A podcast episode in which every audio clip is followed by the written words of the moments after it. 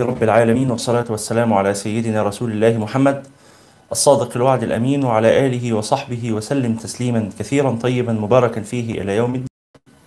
اللهم لا علم لنا إلا ما علمتنا فعلمنا يا رب ولا فهم لنا إلا ما فهمتنا ففهمنا يا رب. اللهم زدنا من لدنك علما. اللهم آمين. اللهم اغفر لنا ذنوبنا وإسرافنا في أمرنا وثبت على طريق الحق أقدامنا. واجعلنا يا ربنا هداة مهديين غير ضالين ولا مضلين برحمتك يا أرحم الراحمين. اللهم آمين. ثم أما بعد. هذا هو اللقاء الأول في قراءتنا ومدارستنا لكتاب الأذكار للإمام يحيى بن شرف الدين النووي رحمه الله. وقد سماه بكتاب الأذكار المنتخبة من كلام سيد الأبرار صلى الله عليه وعلى آله وصحبه وسلم. وقد أكرمنا الله تعالى في هذه المجالس الحديثية بختم كتاب الأربعين النووية للإمام النووي وكذلك كتاب رياض الصالحين. وقد والكتاب والأربعين النووية كما تعلمون 42 حديثا قرأناها بزيادات ابن رجب وقد أتمها خمسين حديثا من الأحاديث النبوية. ثم كتاب رياض الصالحين يقع في 1896 حديثا. وقد أكرمنا الله تعالى بقراءة هذين الكتابين في في نحو سبعين مجلسا. بالإضافة إلى كتاب اليوم النبوي قرأناه في خمسة مجالس. فتتمة الكتب الثلاث قرأت في سبعين مجلسا وهذا هو اللقاء الحادي والسبعون من المجالس الحديثية. نستفتح فيه قراءة كتاب جديد. ونسأل الله تعالى أن ينفعنا بما قرأنا وأن ينفعنا بما سنقرأ وأن يجعل هذه المجالس وهذه الأوقات وهذه القراءات في ميزان حسناتنا وأن يجعلها شاهدة لنا لا علينا. اللهم آمين. الله.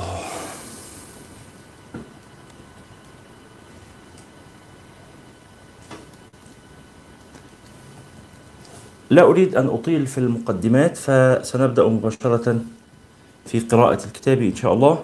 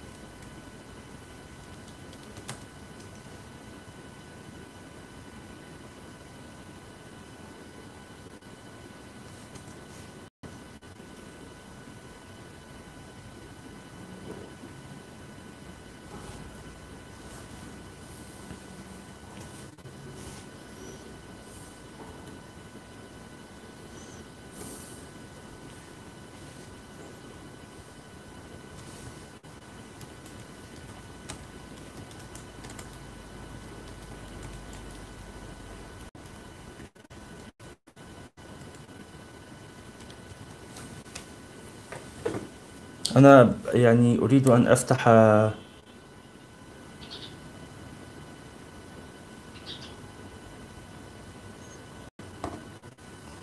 الرابط عندي لكي أرى تعليقاتكم.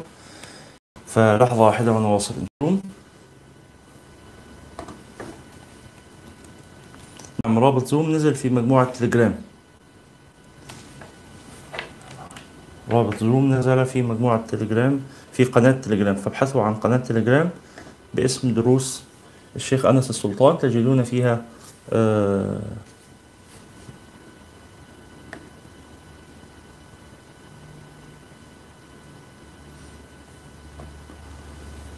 تجدون فيها رابط Zoom كما سأضع لكم فيها الآن حالا رابط الكتاب PDF لمن أراد أن ينزله في جهازه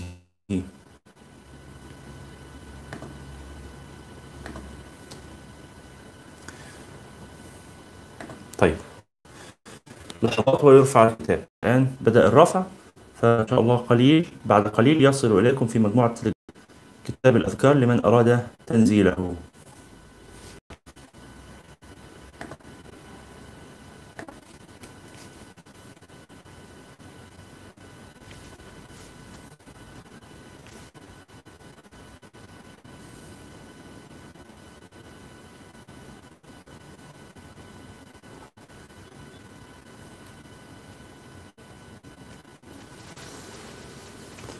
سبحان الله الحمد لله ولا إله إلا الله الله أكبر لا حول ولا قوة إلا بالله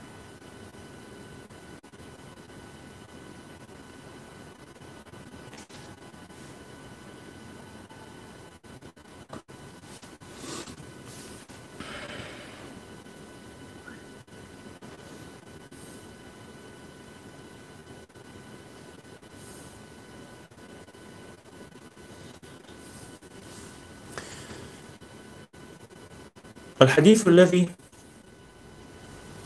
أريد أن أستفتح به هذه المجالس أو المقدمة الوجيزة جدا أن الأحاديث التي سنقرأها إن شاء الله نحو ألف حديث في الأذكار أعمال ربما تكثر لا يعني ربما لا يستطيع أحدنا أن يحفظ كل هذه الأحاديث أو أغلب السامعين والحاضرين لهذه المجالس لن يحفظ كل هذه الأحاديث. ولكن قليل العمل إذا اتصل خير من كثيره إذا انقطع. وأنتم تعرفون هذا من حديث النبي صلى الله عليه وسلم أن أحب الأعمال إلى الله أدومها وإن قل. أنا سأفتح, سأفتتح المجلس بهذا الحديث الذي رواه الإمام الترمذي وأبو داود والنسائي في السنن عن عمرو بن العاص عن عبد الله بن عمرو بن العاص رضي الله عنهما. قال قال رسول الله صلى الله عليه وسلم خلة خلتان صفتان يعني أو خصلتان خلتان لا يحصيهما رجل مسلم إلا دخل الجنة. ألا وهما يسير ومن يعمل بهما قليل. حاجتين في منتهى البساطة. اللي ينتظم عليهم يدخل الجنة. إيه رأيك في هذا الوعد؟ أنت محتاج إيه أصلا غير أن تحصل هذا الشرف العظيم وأن تحصل هذا الأجر العميم؟ أنك داخل الجنة خلاص. إذا انتظمت في فعل هاتين الخصلتين ستدخل الجنة. ما الذي تريده أكثر من هذا؟ لا شيء فالنبي صلى الله عليه وسلم يعدك أن إذا انتظمت في هذه في في هاتين الخصلتين تدخل الجنة ومع ذلك النبي عليه الصلاة والسلام يعني وما ينطق عن الهوى إن هو إلا وحي يوحى علمه ربه أن هذه الخصلتين أن هاتين الخصلتان على يسرهما وعلى بساطتهما وعلى عظيم الأجر المترتب عليهما من يعمل بهما قليل. وأنا هقرأهم دلوقتي أهو ونشوف كم واحد من الحاضرين إحنا معانا يعني عدد كبير يتابع الدرس الآن. كم واحد من هذا العدد الكبير منتظم في هاتين الخصلتين؟ عشان تعرفوا يعني صدق النبي صلى الله عليه وعلى آله وصحبه وسلم. وإحنا متأكدين واثقين من صدق النبي ولكن لنزداد يقينا. هي دي من الأشياء التي تزيد اليقين. عمل قليل اللي يعمله يدخل الجنة ومع ذلك القائم بهذا العمل اليسير قليل من الناس. خل خل خلتان لا يحصيهما رجل مسلم إلا دخل الجنة. ألا وهما يسير؟ ومن يعمل بهما قليل؟ ما هما يا رسول الله؟ قال يسبح الله في دبر كل صلاة عشرا ويحمده عشرا ويكبره عشرا إحنا عارفين إن في حديث آخر اللي هو المعقبات اللي هو 33 و 33 و 34 هذا هذا حديث آخر. لا ده هنا العمل أيسر. عشر مرات بعد كل صلاة. سبحان الله عشر مرات الحمد لله عشر مرات الله أكبر عشر مرات. قال عبد بن عمر الحديث فأنا رأيت رسول الله صلى الله عليه وسلم يعقدها بيده. يعد كده على صابعه قال فتلك خمسون ومائة في اللسان وألف وخمسمائة في الميزان. خمسون ومائة 150 انت 30 10 و10 و10 30 بعد كل صلاة واليوم في خمس صلوات يبقى 150 مرة. هي 150 مرة في اللسان لكنها في الميزان 1500 كما قال النبي صلى الله عليه وعلى آله وسلم. فهذه 150 في اللسان و1500 في الميزان. قال وإذ أدي الخصلة الأولى يسبحه ويكبره ويحمده 100 يبقى يسبح 33 ويحمد 33 ويكبر 34 كما جاء في رواية أخرى للحديث. أدي يبقى 150 متوزعين على مدار اليوم و100 في آخر اليوم وأنت داخل تنام. قال فتلك مئة باللسان وألف في الميزان. الحسنة العشر أمثال يبقى عندك 1500 على مدار اليوم و1000 وأنت داخل تنام. قال فأيكم يعمل في اليوم والليلة 2500 سيئة؟ مين يقدر يعمل؟ فكرم الله عز وجل وفضل الله عز وجل أن الحسنة بعشر أمثالها والسيئة بمثلها. بس تنتظم فيها. والحسنات يذهبن السيئات. فأيكم يعمل في اليوم والليلة 2500 سيئة؟ يبقى شوف أدي هذا الأجر العظيم جدا أجر هائل في الحقيقة. مترتب على هذا العمل القليل. طب ليه ما حدش بيعملهم؟ ليه الناس اللي بيعملهم قليلين؟ الصحابة سألوا قالوا يا رسول الله وكيف لا نحصيها؟ إيه اللي يخلينا لا ننتظم في هذا العمل؟ رغم إنه عمل في غاية البساطة والأجر المترتب عليه أجر عظيم جدا. وهو في صلاته. فيقول اذكر كذا اذكر كذا. يقعد يفكرك بالحاجات اللي إيه؟ اللي متأخرة عليك. حتى ينفتل فلعله ألا يفعل. يعني لغاية أول ما تخلص صلاة تقوم تجري تلحق اللي وراك تعمل المكالمة تشوف الحاجة اللي عايز تشوفها في الإنترنت. فورا تقوم تدخلي تشوفي المطبخ تشوفي ابنك. تتشغلي تقومي تجري وخلاص وتنسي الموضوع. الله عليه وعلى آله وصحبه وسلم.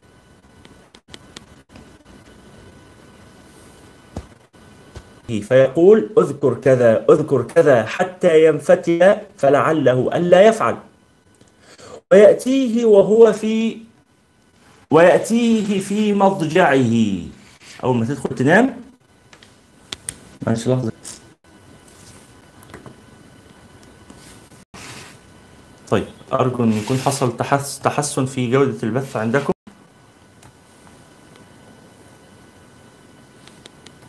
لم أكن منتبها إلى تغيير الشبكة. لعله كده الوضع بقى أحسن.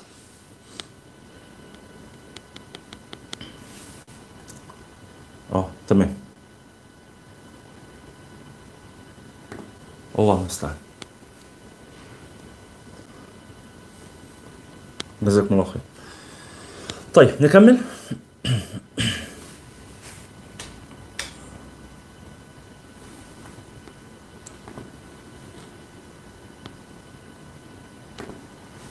يبقى بقية الحديث إيه؟ قالوا وكيف لو نحصيها؟ قال صلى الله عليه وسلم يأتي أحدكم الشيطان وهو في صلاته فيقول اذكر كذا اذكر كذا حتى ينفتل فلعله ألا يفعل ويأتيه في مضجعه فلا يزال ينومه حتى ينام. رواه الترمذي وأبو داود والنسائي. يبقى انظر إلى فعل الشيطان بك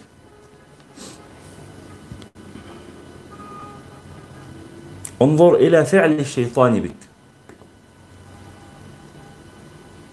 وبالتالي يا آه، آه، أحبابنا الكرام وإحنا إن شاء الله سنقرأ هذه الأحاديث الكثيرة.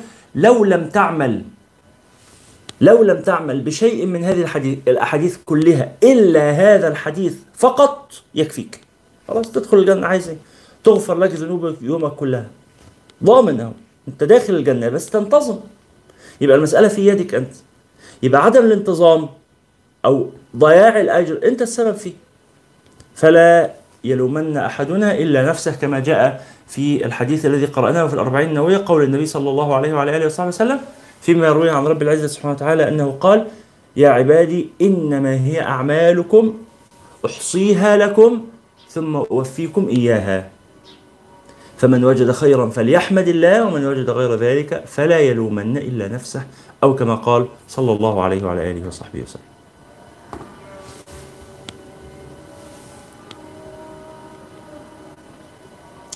طيب سنبدأ الآن إن شاء الله في قراءة الكتاب. أظن أن هو اكتمل تحميله عندكم في تليجرام. نعم اكتمل تحميله. يمكنكم تنزيله.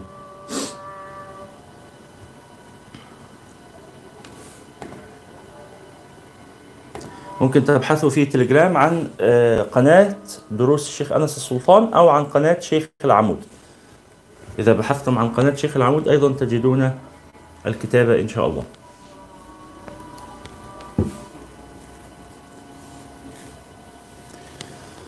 الله أكبر الله أكبر الله أكبر الله أكبر. أشهد أن لا إله إلا الله أشهد أن لا إله إلا الله أشهد أن محمدا رسول الله أشهد أن محمدا رسول الله. حي على الصلاة حي على الصلاة حي على الفلاح حي على الفلاح. لا حول ولا قوة إلا بالله لا حول ولا قوة إلا بالله لا حول ولا قوة إلا بالله لا حول ولا قوة إلا بالله. الله أكبر الله أكبر. لا إله إلا الله. اللهم رب هذه الدعوة التامة والصلاة القائمة. آت سيدنا محمدا الوسيلة والفضيلة والدرجة العالية الرفيعة. وابعثه اللهم المقام المحمود الذي وعدته. وصل اللهم على سيدنا محمد وعلى آله وصحبه وسلم. هذا أذان الظهر في بلدنا. إحنا انتهينا من المقدمة وسنبدأ الآن في آه، قراءة الكتاب. فنخرج في فاصل مدته خمس دقائق أو عشر دقائق إن شاء الله. عشر دقائق للصلاة. احسبوا على الساعة. عندكم الساعة دلوقتي 12 12 و10 بالظبط نعود فنواصل. يوتيوب على نفس الرابط وزوم على نفس الرابط. هو بس الرابط هتلاقي يعني ال ال الفيديو هتلاقوه دلوقتي بيعمل دوائر كده للتحميل آه 10 دقايق وهيرجع يشتغل مباشرة. فلو لقيته ما اشتغلش عندك بس اعمل ريفرش للصفحة أو اخرج وادخل تاني هيشتغل على طول إن شاء الله. جزاكم الله خيرا. والسلام عليكم ورحمة الله وبركاته.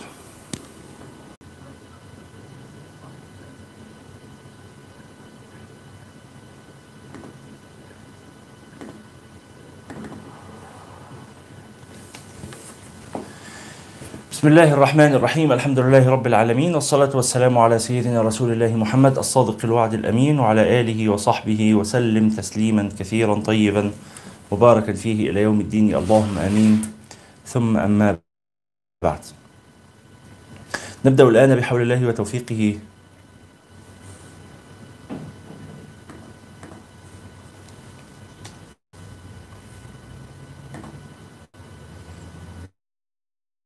وقدرته في قراءة كتاب الأذكار للإمام النووي رحمه الله ورضي عنه.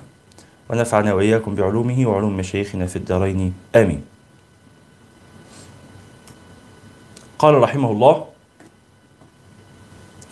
بسم الله الرحمن الرحيم. الحمد لله الواحد القهار العزيز الغفار مقدر الأقدار مصرف الأمور مكور الليل على النهار تبصرة لأولي القلوب والأبصار. الذي أيقظ من خلقه من اصطفاه فأدخله في جملة الأخيار. ووفق من اجتباه من عبيده فجعله من المقربين الأبرار.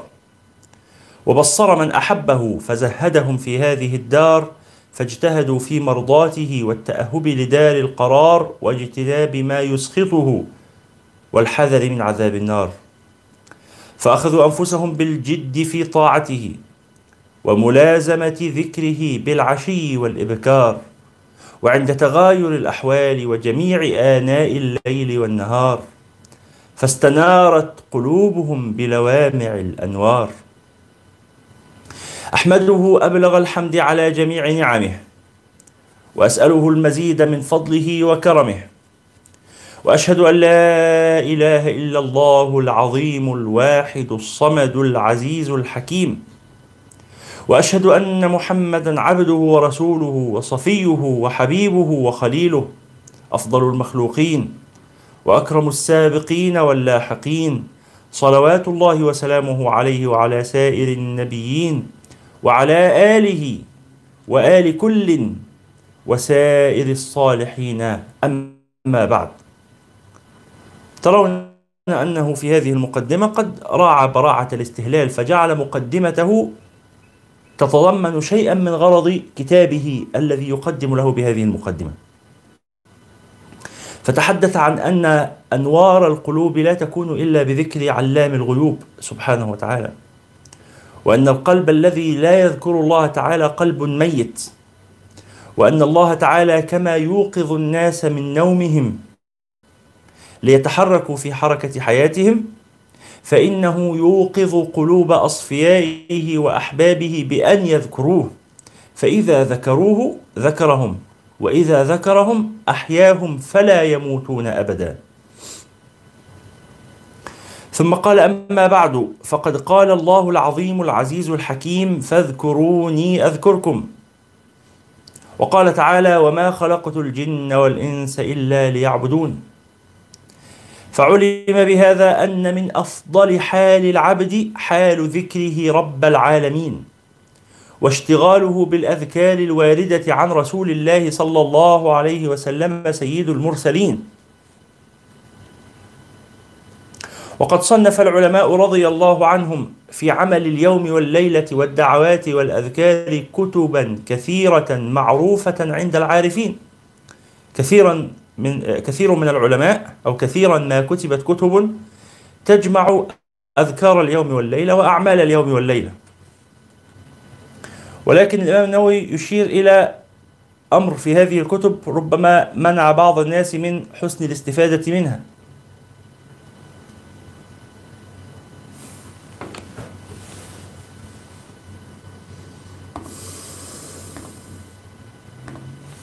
فقال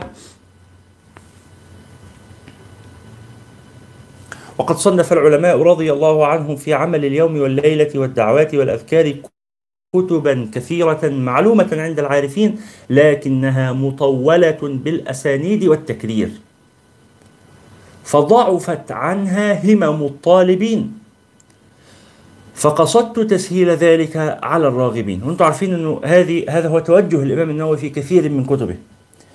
أنه يكتب الخلاصات اليسيرة للمبتدئين كما يكتب المطولات للمتقدمين.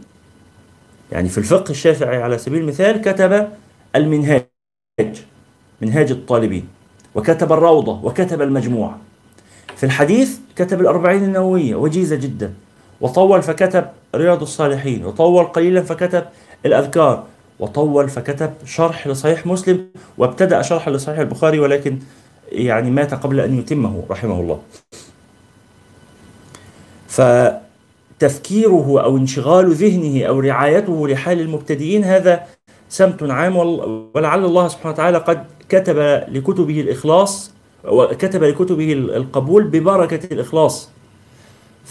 فبقيت كتبه تقرأ في كل مكان في الدنيا من يومه من أيامه. وقد مات رحمه الله عام 676 من الهجرة. ولا تزال كتبه تقرأ حتى يومنا هذا. وكثير من العلماء كتب جمع أربعين من الأحاديث. وكثير من العلماء جمع كتبا في الأذكار. ولكن شاء الله سبحانه وتعالى أن تروج الأربعون النووية وأن وأن يروج كتاب الأذكار.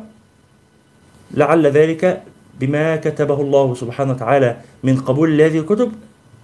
إنما السر فيه إخلاص الإمام النووي ثم ما في هذه الكتب من بركة ومن يسر وسهولة فعلا على المبتدئين و آه، وغير المتخصصين أو الذين تضعف هممهم عن قراءة الكتب الطوال.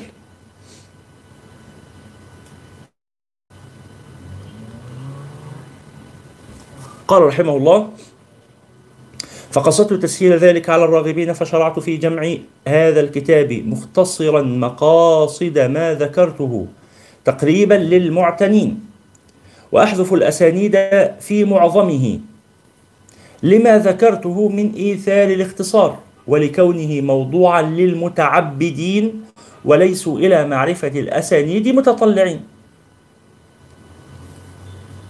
بل يكرهونه وإن قصر إلا الأقلين. يعني برضه هو فاهم حال الناس اللي بيقرأوا.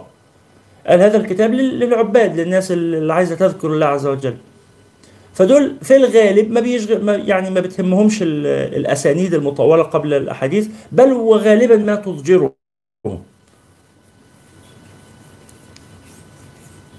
فلذلك أخلى كتابه هذا من الأسانيد. قال بل يكرهونه وإن قصر يعني حتى لو الإسناد قصير في ثلاث أربع رجال برضه ما بيحبوش بل يكرهونه إن قصر إلا الأقلين ولأن المقصود به معرفة الأذكار والعمل بها وإيضاح مظانها للمسترشدين. وأذكر إن شاء الله تعالى بدلا من الأسانيد ما هو أهم منها. مما يخل يخل به أو مما يخل به غالبا وهو بيان صحيح الأحاديث وحسنها وضعيفها ومنكرها. قال بدل ما اكتب لك أسانيد طويلة وأنت عمال تقرأ في كتب الأحاديث أسانيد وأنت كواحد يعني لست مختصا بعلم الحديث لن تفهم. إذا قرأت الإسناد طبعا المتخصصين والخبراء والمحدثين إذا قرأوا الإسناد عرفوا من الإسناد هذا حديث صحيح أم ضعيف أم حسن. لكن غيرهم ليس كذلك. وفي هذا قصة تعرفونها لما آه، يحكي نصر الإمام نصر بن حماد الوراق فيقول كنا قعودا على باب شعبة نتذاكر. فقلت حدثني إسرائيل عن أبي إسحاق عن عبد الله بن عطاء عن عقبة بن عامر. قال كنا نتناوب رعية الإبل على عهد رسول الله صلى الله عليه وسلم. فدخلت ذات, يوم فسمعت النبي صلى الله عليه وسلم يقول إلى آخر الحديث وساق حديثا. فيقول الراوي نصر بن حماد فخرج شعبة هم قاعدين بيتذكروا على باب شعبة. قال فخرج شعبة فلطمني ضربه ثم رجع فتنحيت من ناحية ثم خرج فقال ما له بعد يبكي؟ هو قاعد بيعيط ليه الجدع اللي قاعد هناك ده؟ فقال له أحد الحاضرين أسأت اليه انت أنت مش واخد بالك إنك خرجت ضربته من شوية؟ فهو قاعد يعني صعبان عليه نفسه. فقال انظر ماذا يحدث عن إسرائيل عن أبي إسحاق عن عبد الله بن عطاء عن عقبة بن عامر بس هو كده يعني هو مجرد أن صاغ السند قال له باين أهو السند ده بايظ أنت مش واخد بالك إن هو بايظ ولا إيه؟ فطبعا إحنا بالنسبة لنا دلوقتي لما نسمع إيه البايظ في السند؟ ما هو سند كويس أهو إسرائيل عن أبي إسحاق عن عبد الله بن عطاء عن عقبة بن عامر فين المشكلة يعني؟ عن رسول الله صلى الله عليه وسلم إيه فين المشكلة؟ فلا ده في مشاكل مش مشكلة واحدة مشاكل كثيره جدا. والإمام شعبة بن الحجاج قضى يجي ثلاث أربع شهور من عمره عمال يسافر ما بين الكوفة ومكة والمدينة والبصرة عشان خاطر بس إيه؟ يتحقق من صحة هذا الحديث. هل هو حديث صحيح أم لا؟ في الآخر تبين له أن الحديث لا يصح. فالشاهد إنه المتخصصين بمجرد ما ينظر في الإسناد يفهم. لكن غير المتخصص لا. قال فأنا بدل ما الإمام النووي بيقول لك بدل ما أكتب لك الأسانيد وفي الآخر ما تفهمش منها حاجة أنا هحذف الأسانيد وهقول لك الخلاصة اللي, اللي تخصك أو تشغلك وهي إن الحديث ده صحيح ولا ضعيف ولا غيره قال وأذكر إن شاء الله تعالى بدلا من الأسانيد ما هو أهم منها مما يخل به غالبا وهو بيان صحيح الأحاديث وحسنها وضعيفها ومنكرها. فإنه مما يفتقر إلى معرفته جميع الناس. كل الناس ما تفهمش الأسانيد إلا النادر من المحدثين وهذا أهم ما يجب الاعتناء به. وما يحققه الطالب من جهة الحفاظ المتقنين والأئمة الحذاق المعتمدين. وأضم إليه إن شاء الله الكريم جملا من النفائس من علم الحديث ودقائق الفقه ومهمات القواعد ورياضات النفوس والآداب التي تتأكد معرفتها على السالكين وأذكر جميع ما أذكره موضحا بحيث يسهل فهمه على العوام والمتفقهين وقد روينا في حديث في صحيح مسلم عن أبي هريرة رضي الله عنه عن رسول الله صلى الله عليه وسلم قال من دعا إلى هدى كان له من الأجر مثل أجور من تبعه لا ينقص ذلك من أجورهم شيئا. فأردت مساعدة أهل الخير بتسهيل طريقه والإشارة إليه وإيضاح سلوكه والدلالة عليه فأذكر في أول الكتاب فصولا مهمة يحتاج إليها صاحب هذا الكتاب وغيره من المعتنين وإن كان في الصحابة من ليس مشهورا عند من لا يعتني بالعلم نبهت عليه فقلت روينا عن فلان الصحابي لئلا يشك في صحبته. قال لو نيجي نقول إن الحديث ده رواه فلان؟ لو كان فلان ده مش اسم مشهور من مشهور من مشاهير الصحابة هنبه انه إنه الاسم ده إذا كان اسما غريبا يعني أو ليس شائعا أنه من الصحابة عشان ما حدش يتردد يقول هو ده صحابي ولا ده تابعي ولا إيه فتبقى أنت عرفت. يعني ما شاء رضي الله عن الإمام النووي. أنا كلما قرأت شيئا من كلام الإمام النووي أزداد به غراما. انظر كيف أنه يعلم حال من يخاطبهم وأنه يريد أن يعني يراعي حالهم وأن يحقق لهم المصلحة وأن يبلغهم الفائدة رضي الله تعالى عنه وأرضاه.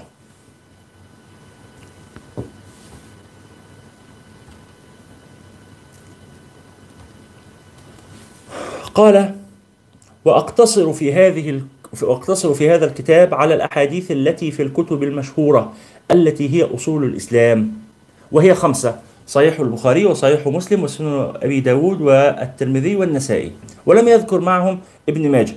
وقد جرى جرت العادة بأن تذكر الكتب الكتب الستة. فإحنا بنقول إذا حديثون رواه الشيخان فهما البخاري ومسلم. وإذا قالوا رواه أصحاب السنن الأربعة فهم الترمذي وأبو داود والنسائي وابن ماجه. وإذا قيل رواه الستة فهم الشيخان مع أصحاب الكتب الأربعة. وإذا قيل رواه السبعة فيضاف إليهم مسند الإمام أحمد. وإذا قيل رواه الثمانية فيضاف إليهم آه، موطأ الإمام مالك رضي الله تعالى عنهم جميعا وأرضاه.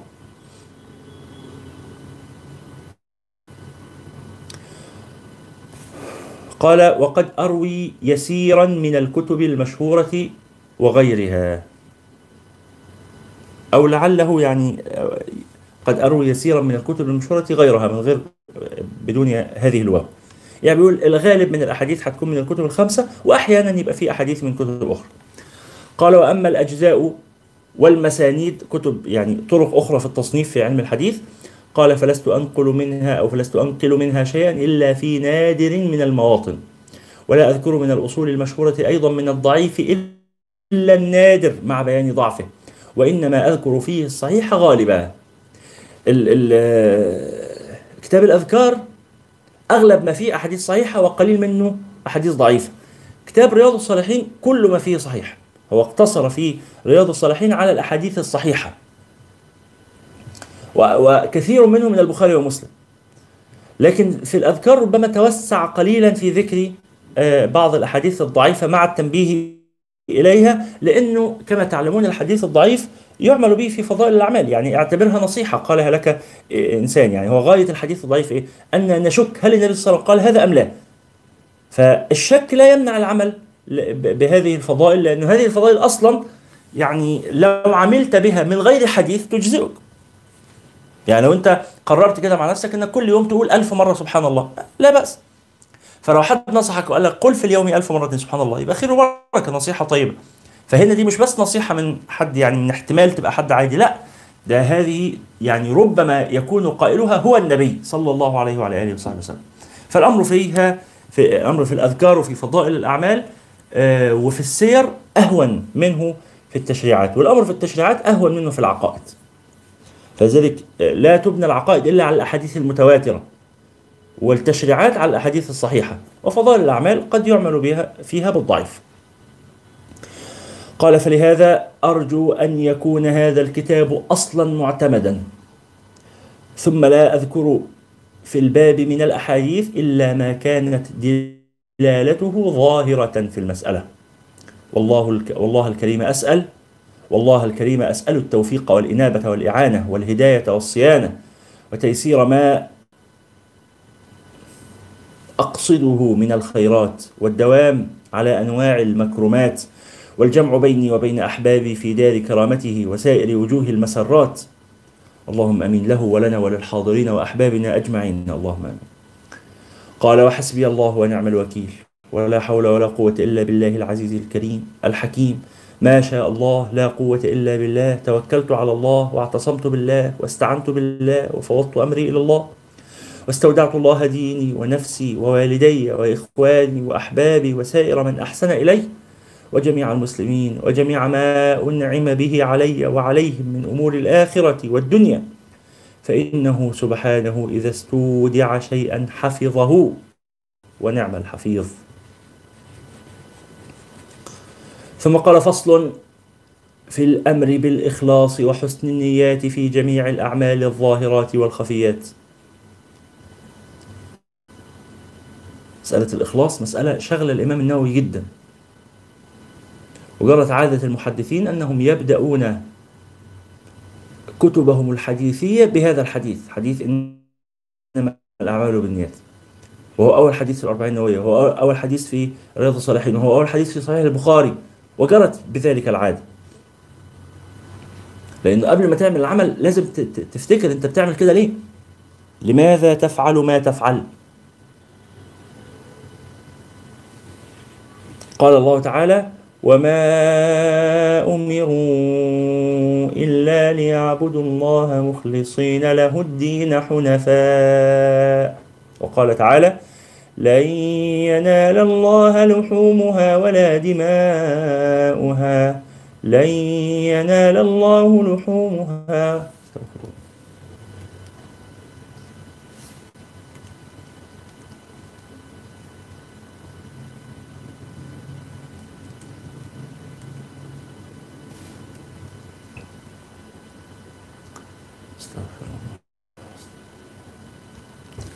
لن ينال الله لحومها ولا دماؤها ولكن يناله التقوى منكم.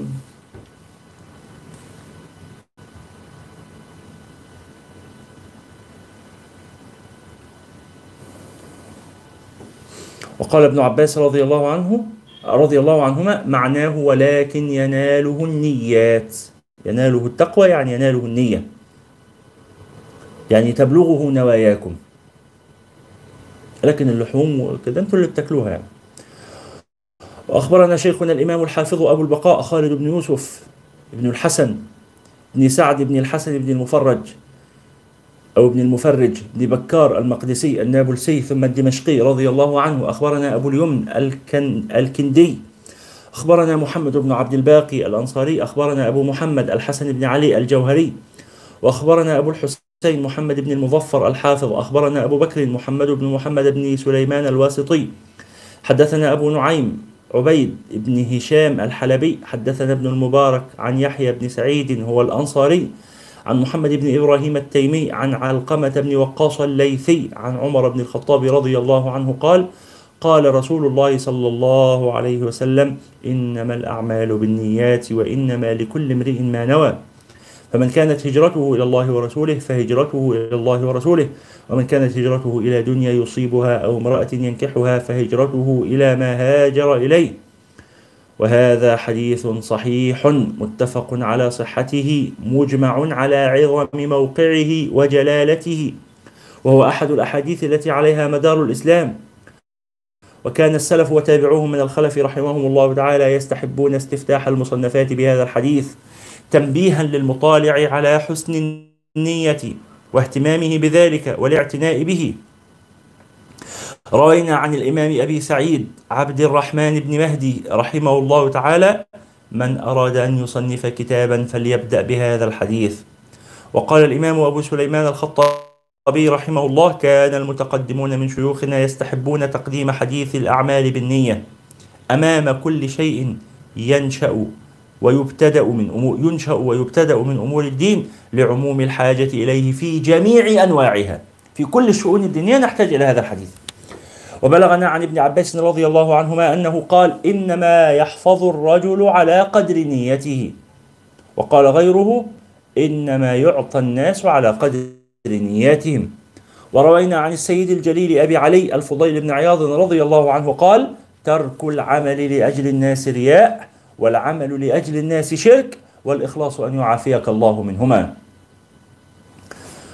وقال الإمام الحارث المحاسبي رحمه الله الصادق هو الذي لا يبالي لو خرج كل قدر له في قلوب الخلق من أجل صلاح قلبه. ولا يحب اطلاع الناس على مثاقيل الذر من حسن عمله. ولا يكره أن يطلع الناس على السيء من عمله. يعني مش فارق مع الناس. الناس شافوه بيعمل حاجة وحشة. مش مهم. قد رآه من هو أجل منهم فإن كان لابد من التوبة ولا بد منها حقا ولكن تكون التوبة لله سبحانه وتعالى. ولا تكون التوبة لأجل الخلق أو لأجل حسن ظن الناس أو حسن نظر الناس إليه. وعن حذيفة المرعشي رحمه الله قال الإخلاص أن تستوي أفعال العبد في الظاهر والباطن. يبقى هو في خلوة كما يكون أمام الناس. في الحديث أن رجلا ذهب إلى النبي صلى الله عليه وسلم يشتكي النفاق يقول يا رسول الله أجد أجدني منافقا. أنا حاسس أن أنا منافق. فالنبي عليه الصلاة والسلام قال له على علامة بسيطة جدا وواضحة جدا. ويجعلها كل إنسان حجة يعني كل إنسان منا يجعلها حجة على نفسه. النبي عليه الصلاة والسلام قال له أتصلي إذا خلوت؟ يعني لما تبقى لوحدك ومحدش شايفك ومحدش معاك بتقوم تصلي. تصلي يعني تصلي قيام الليل أصل صلاة الجماعة صلاة الخمسة انت بتصليها في جماعة والناس شايفاك. فدي حاجة كويسة وحاجة أساسية ومهمة. لكن الفيصل بقى قيام الليل. هل لك حظ من قيام الليل؟ أتصلي إذا خلوت؟ قال نعم. قال قم فما جعلك الله منافقا. اللي بيصلي ولذلك سبعة اللي يظلهم الله في ظله أو بظله يوم لا ظل إلا ظله منهم رجل ذكر الله خاليا. ففاضت عيناه. الذين الذين يذكرون الله قياما وقعودا وعلى جنوبهم. ألف لام ميم ذلك الكتاب لا ريب فيه هدى للمتقين. من هم الذين يؤمنون بالغيب. دي أول صفة. يؤمنون بالغيب. الناس مش شايفاهم. وهم مستورين عن الناس وما زالوا على أعمالهم الصالحة. ليه؟ رجاء الآخرة. رجاء ما عند الله. وده علامة الصدق وعلامة الإخلاص. ولذلك قال رحمه الله عن حذيفة المرعشي رحمه الله قال الإخلاص أن تستوي أفعال العبد في الظاهر والباطن. وروينا عن الإمام الأستاذ أبي, أبي القاسم القشيري رحمه الله قال الإخلاص إفراد الحق سبحانه في الطاعة بالقصد وهو أن يريد بطاعته التقرب إلى الله تعالى دون شيء آخر من تصنع لمخلوق أو اكتساب محمدة عند الناس أو محبة مدح من الخلق أو معنى من المعاني سوى التقرب إلى الله تعالى. وقال السيد الجليل أبو محمد سهل بن عبد الله التستري رضي الله عنه نظر الأكياس في تفسير الإخلاص الأكياس أصحاب العقول. حاولوا أن يفسروا الإخلاص وأن يعرفوا الإخلاص فلم يجدوا غير هذا. اللي أنا هقوله ده أن تكون حركته وسكونه في سره وعلانيته لله تعالى. لا يمازجه نفس ولا هوى ولا دنيا. وروينا عن الأستاذ أبي, علي الدقاق رضي الله عنه قال الإخلاص التوقي عن ملاحظة الخلق. حاول بقدر الإمكان تحاول ما يفرقش معك الناس. والصدق التنقي عن مطاوعة النفس. يبقى الإخلاص ما تتشغلش بالناس. الصدق ما تتشغلش حتى بنفسك. يعني إيه ما تشغلش بنفسي يعني ما تخليش أعمالك إنك ترائي بها نفسك إنك يهمك إنك إيه؟ تبقى يبقى شكلك حلو قدام نفسك تبقى مبسوط من نفسك. لا مش هو ده هدف الأعمال. مش هدف الأعمال إنك تحس إنك مبسوط من نفسك.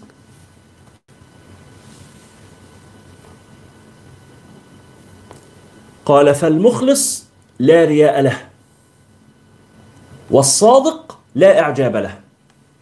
يبقى المخلص لا يرائي الناس الصادق حتى لا يرائي نفسه. مش ما ما مش لما تعمل العمل الصالح تتبسط كده تقول يا سلام عليا ده أنا إنسان جميل قوي ده أنا طيب قوي ده أنا من يعني جوايا ده كله خير. لا. هنا في مشكلة في الصدق. قال وعن ذي النون المصري رحمه الله قال ثلاث من علامات الإخلاص. اللي هو بينقل عنهم دول يا جماعة دول أئمة التصوف من السلف الصالح رضوان الله عليهم جميعا أئمة الزهد والسلوك. قال وعن ذي النون المصري رحمه الله قال ثلاث من علامات الإخلاص. استواء المدح والذم من العامة. الناس مدحوك الناس ذموك ما مش فارق معاك. ونسيان رؤية الأعمال في الأعمال. ما تبقاش مشغول أنا عملت إيه وقيمة أعمالي ومكانة أعمالي؟ ما تتشغلش بهذا. واقتضاء ثواب العمل في الآخرة. إنك مش بتعمل وتقول إيه؟ علشان يتعمل لي. مش بعمل الخير في الناس عشان الناس تعمله لي. لا أنت كده مشغول بالدنيا. أنت كده عايز تحصل الخير معجلا في الدنيا وإنما الصدق والإخلاص أن تبحث عن هذا في الآخرة. قال ورأينا عن القشيري رحمه الله قال أقل الصدق استواء السر والعلنية يا دي الخطوة الأولى. طب وإيه؟ يعني واحد زي حالاتي. مسألة صعبة جدا ولكن تنبيه. تنبيه لعل الواحد فينا يحاول يشتغل على نفسه. نسأل الله تعالى الستر والسلامة والعفو والعافية. فقال أقل الصدق استواء السر والعلانية. وعن سهل التستري قال لا يشم رائحة الصدق عبد داهن نفسه أو غيره. وأقواله في هذا غير منحصرة. وفيما أشرت إليه كفاية لمن وفق. اللهم اجعلنا من الموفقين يا رب. ثم قال فصل اعلم أنه ينبغي لمن بلغه شيء من فضائل الأعمال أن يعمل به ولو مرة واحدة ليكون من أهله. ولا ينبغي أن يتركه مطلقا بل يأتي بما تيسر منه. لقول النبي صلى الله عليه وسلم في الحديث المتفق على صحته إذا أمرتكم بشيء فأتوا منه ما استطعتم. يبقى ده تنبيه أهو. أول تنبيه بينبهه لنا. أو تاني تنبيه. أول تنبيه الإمام النووي نبهنا إليه وممكن نقول ثالث تنبيه. أول تنبيه كان في المقدمة إنه حياة القلوب بذكر علام الغيوب سبحانه وتعالى. التنبيه الثاني الإخلاص والتنبيه الثالث إنه ما سنذكره من الأعمال كله اعمل بيه ولو مرة. صعب زي ما قلنا في الأول خالص قبل صلاة الظهر صعب إن أنت تعمل كل هذه الأعمال دائما هذا عسير. لكن اعمل كل هذه الأعمال ولو مرة. أي حاجة نقراها الواجب العملي إنك تروح إيه؟ تفعلها مرة مع نفسك بعد ما نخلص الدرس على مدار الأسبوع. افعلها مرة. تقدر تنتظم انتظم انتظم على اللي تقدر تنتظم عليه. إحنا اتفقنا ان إحنا إن شاء الله يعني على الأقل نحاول ننتظم بالحديث الذي استفتحنا به اللقاء اللي هو حديث سيدنا عبد الله بن عمرو بن العاص عن آه، آه، خلتان أو خلتان آه، أجرهما عظيم أمرهما يسير ومن يعمل بهما قليل. عشر مرات بعد كل صلاة. وأنا عايز أشوف دلوقتي تعالوا نجرب كده نسأل هذا السؤال. أينا الحاضرين معنا الآن وعددهم مئات أينا آه لما صلينا قمنا الآن وصلينا الظهر ثم عدنا قرأ هذه الأذكار اليسيرة بعد الصلاة. افتكر كده الحديث وقال عشر مرات سبحان الله عشر مرات الحمد لله عشر مرات الله أكبر. من فعل؟ يلا أخبرونا كده طمنونا ما شاء الله. فعلت فعلت. كثيرون ما شاء الله. جيد. في زوم طب ويوتيوب؟ فعلت. الحمد لله فعلت فعلت. جيد. جيد. طيب الحمد لله. خلاص. ومن لم يفعل ما يقول لناش طبعا. لكن إيه؟ يحاول بقى. الحمد لله ثلاث وثلاثون. جيد ما شاء الله. هو يعني إحنا بنقول العشرة اللي النبي قالهم في الحديث اللي يقدر يكمل ال 33 يبقى خير وبركة. ما شاء الله. أخونا أحمد فوزي بيقول أفعلها كل صلاة. من ساعة ما سمعت درس قديم لحضرتك الحمد لله ربنا يجعل هذا في ميزان حسناتنا جميعا ولكن أسهى عن النوم. سبحان الله. سبحان الله. فأنت بتحصل 1500 حسنة كل يوم فهنيئا لك. 1500 حسنة كثير ليس بالقليل. ولكن لو أضفنا إليها بقى علشان نبقى دخلنا في صدق الوعد النبوي أو في في العظيم الوعد النبوي إنه كمان 100 مرة عند النوم 33 33 34 يبقى 2500 حسنة يوميا يبقى تكون من أهل الجنة.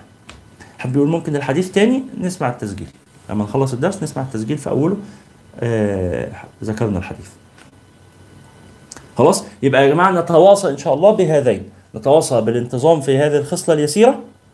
ونتواصى بانه كل الأعمال اللي هنقراها إن شاء الله في كتاب الأذكار نعمل بها ولو مرة. ننتظم في في اول أول خصلة. ننتظم فيها. وباقي الأعمال تعملها ولو مرة واحدة. ثم قال فصل قال العلماء من المحدثين والفقهاء وغيرهم يجوز ويستحب العمل في الفضائل والترغيب والترهيب بالحديث الضعيف ما لم يكن موضوعا. الحديث الموضوع الحديث المكذوب. لم يقله النبي صلى الله عليه وسلم. فده بره الحسبة خالص. لكن الحديث الضعيف لا يعمل به يستحب العمل به. قال وأما الأحكام كالحلال والحرام والبيع والنكاح والطلاق وغير ذلك فلا يعمل فيها إلا بالحديث الصحيح أو الحسن إلا أن يكون في احتياط في شيء من ذلك. كما إذا ورد حديث ضعيف بكراهة بعض البيوع أو الأنكحة فإن المستحب أن يتنزه عنه ولكن لا يجب. وإنما ذكرت هذا الفصل لأنه يجيء في هذا الكتاب أحاديث أنص على صحتها أو حسنها أو ضعفها أو أسكت عنها لذهول عن ذلك. ربما أنسى أنشغل ما أخدش بالي. أو غيره. فأردت أن تتقرر هذه القاعدة عند مطلع هذا الكتاب. يبقى لازم تكون عارف إن ما سنقرأه من أحاديث. حتى ولو كان بعضها أحاديث ضعيفة هي في فضائل الأعمال. زي ما بقول لك إيه اعتبر إن واحد يا أخي نصحك بهذه النصيحة. هو حديث نشك في نسبته للنبي. حديث الموضوع اتفقنا هذا لا يروى بحال من الأحوال. لا يروى حديثا. لو أنت عارف إنه حديث موضوع أوعى ترويه.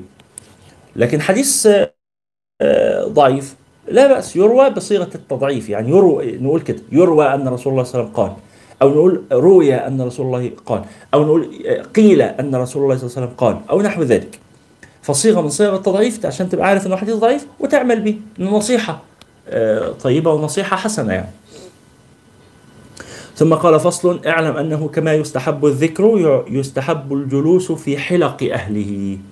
يبقى تكون من الذاكرين وتكون مع الذاكرين تجلس في حلق الذكر. وقد تظاهرت الأدلة على ذلك وسترد في موضعها. وبالتالي في الأذكار اللي هنقولها كلها أذكار فردية وجماعية. تقولها لوحدك ماشي تقولها مع مجموعة خير وبركة. وهذا أفضل. قال والأدلة في هذا كثيرة. عشان بس إيه بعض الناس غفر الله لنا ولهم اللي يقولوا الاجتماع على الذكر أو الذكر الجماعي بدعة. غفر الله لنا ولهم فالإمام النووي بيقول وسترد في مواضعها إن شاء الله ويكفي في ذلك حديث ابن عمر رضي الله عنهما قال قال رسول الله صلى الله عليه وسلم إذا مررتم برياض الجنة فارتعوا. لعبوا كده واجروا وتنططوا قالوا وما رياض الجنة يا رسول الله؟ قال حلق الذكر. طبعا مش المقصود؟ اللعب المقصود فرحة الروح فرحة القلب إنك تقعد منشرح الصدر منشرح النفس أنك في هذا المجلس الكريم الذي تحفه الملائكة والذي يذكره الله تعالى في من عنده. قالوا وما رياض الجنة يا رسول الله؟ قال حلق الذكر. فإن فإن لله تعالى سيارات سيارات من الملائكة. ملائكة متحركة تبحث تسير. سيارات من الملائكة يطلبون حلق الذكر فإذا أتوا عليهم حفوا بهم أحاطوا بهم. وروينا في صحيح مسلم عن معاوية رضي الله عنه أنه قال خرج رسول الله صلى الله عليه وسلم على حلقة من أصحابه فقال ما أجلسكم؟ قالوا جلسنا نذكر الله تعالى ونحمده على ما هدانا للإسلام ومن به علينا. قال آه الله ما أجلسكم إلا ذاك. بالله عليكم أنتم مش قاعدين عشان كده؟ والله أنتم قاعدين عشان كده غير عشان هذا الموضوع. ثم قال أما إني لم أستحلفكم تهمة لكم. ولكن ولكن أتاني جبريل فأخبرني أن الله تعالى يباهي بكم الملائكة. قال أنا قاعد جوه؟ أتاني جبريل فقال الجماعة اللي قاعدين بره دول؟ الله تعالى يباهي بهؤلاء. المجموعة اللي قاعدة دي الله يباهي بهم الملائكة. فخرجت شوف أنتوا بتعملوا إيه. يعني الله تعالى يباهي بكم الملائكة وانتوا قاعدين على الباب عندي. أنتوا واضح إن أنتوا بتعملوا حاجة عظيمة قوي. هو سيدنا جبريل ما قالوش السبب. قال له بس إيه؟ الله عز وجل يباهي بالمجموعة اللي قاعدة دي بالح... الناس اللي قاعدين في الحلقة دول يباهي بهم الملائكة. اللهم اجعلنا من هؤلاء يا رب. اللهم اجعلنا من هؤلاء يا رب.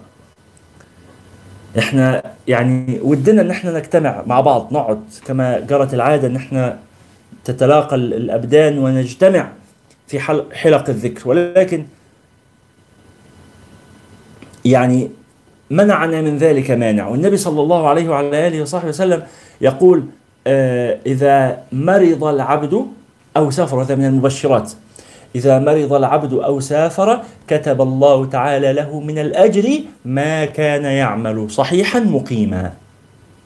إذا مرض العبد أو سافر كتب الله له من الأجر ما كان يعمل صحيحا مقيما.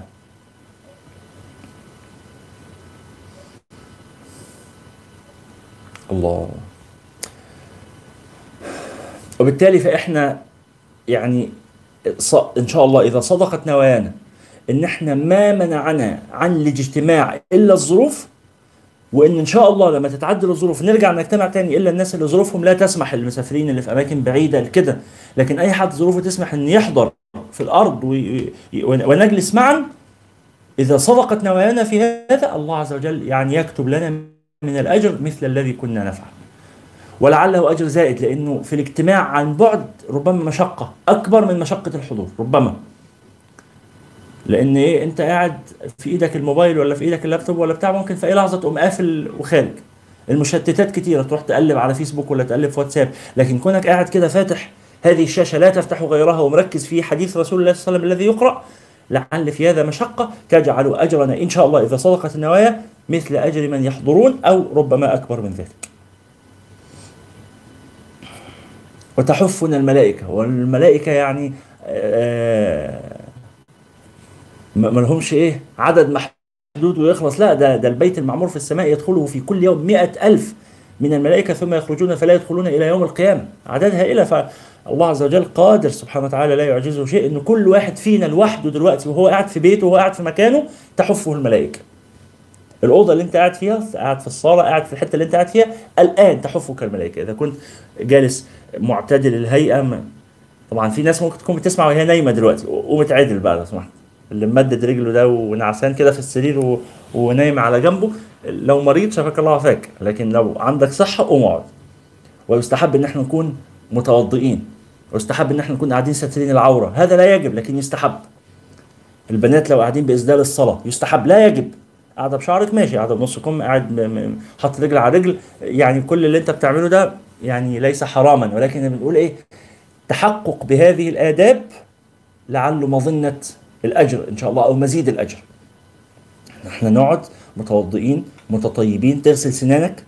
طبعا أنا قاعد لوحدي ريحة بقي مش هتضايق حد. لا معلش. إن الملائكة لا تتاذى مما يتأذى منه بنو آدم. وإحنا تواصينا قبل ذلك بالسواك لو تفتكروا في مجالس رياض الصالحين. النبي صلى الله عليه وسلم قال أكثرت عليكم في السواك. فتغسل سنانك كده بالفرشة والمعجون وتنظف سنانك بالسواك أو أي حاجة يعني.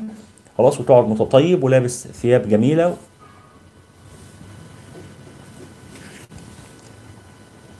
ومن تهاون في الأدب كما تذكرنا أختنا لمياء جزاها الله خيرا.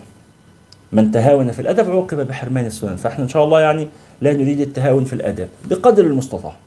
بقدر المستطاع. بنقول مش واجب بس يعني يا ريت. نقعد متوضئين نقعد سترين العورة نقعد متوجهين إلى القبلة نقعد متطيبين حاطين رائحة طيبة. تمس من الطيب قدر ما آه، تستطيع. بحيث المجلس وإحنا يعني إيه آه، إحنا بنسمع بس الكاميرات مش مفتوحة فإحنا مش محتاجين بقى نفتح الكاميرات عشان نتأكد إن الناس آه، عاملين كده. لكن ممكن في مرة نعمل كده من باب التعاون يعني مش من باب التأكيد اللي هو التفتيش العفو لكن من باب التعاون من باب التعاون إن إحنا نساعد بعض كده أنت برضه لما تبقى الكاميرا مفتوحة تقوم أنت إيه تعتدل في هيئتك كده وتقعد مستقيم وتلبس لبس حلو وت... وتسرح شعرك.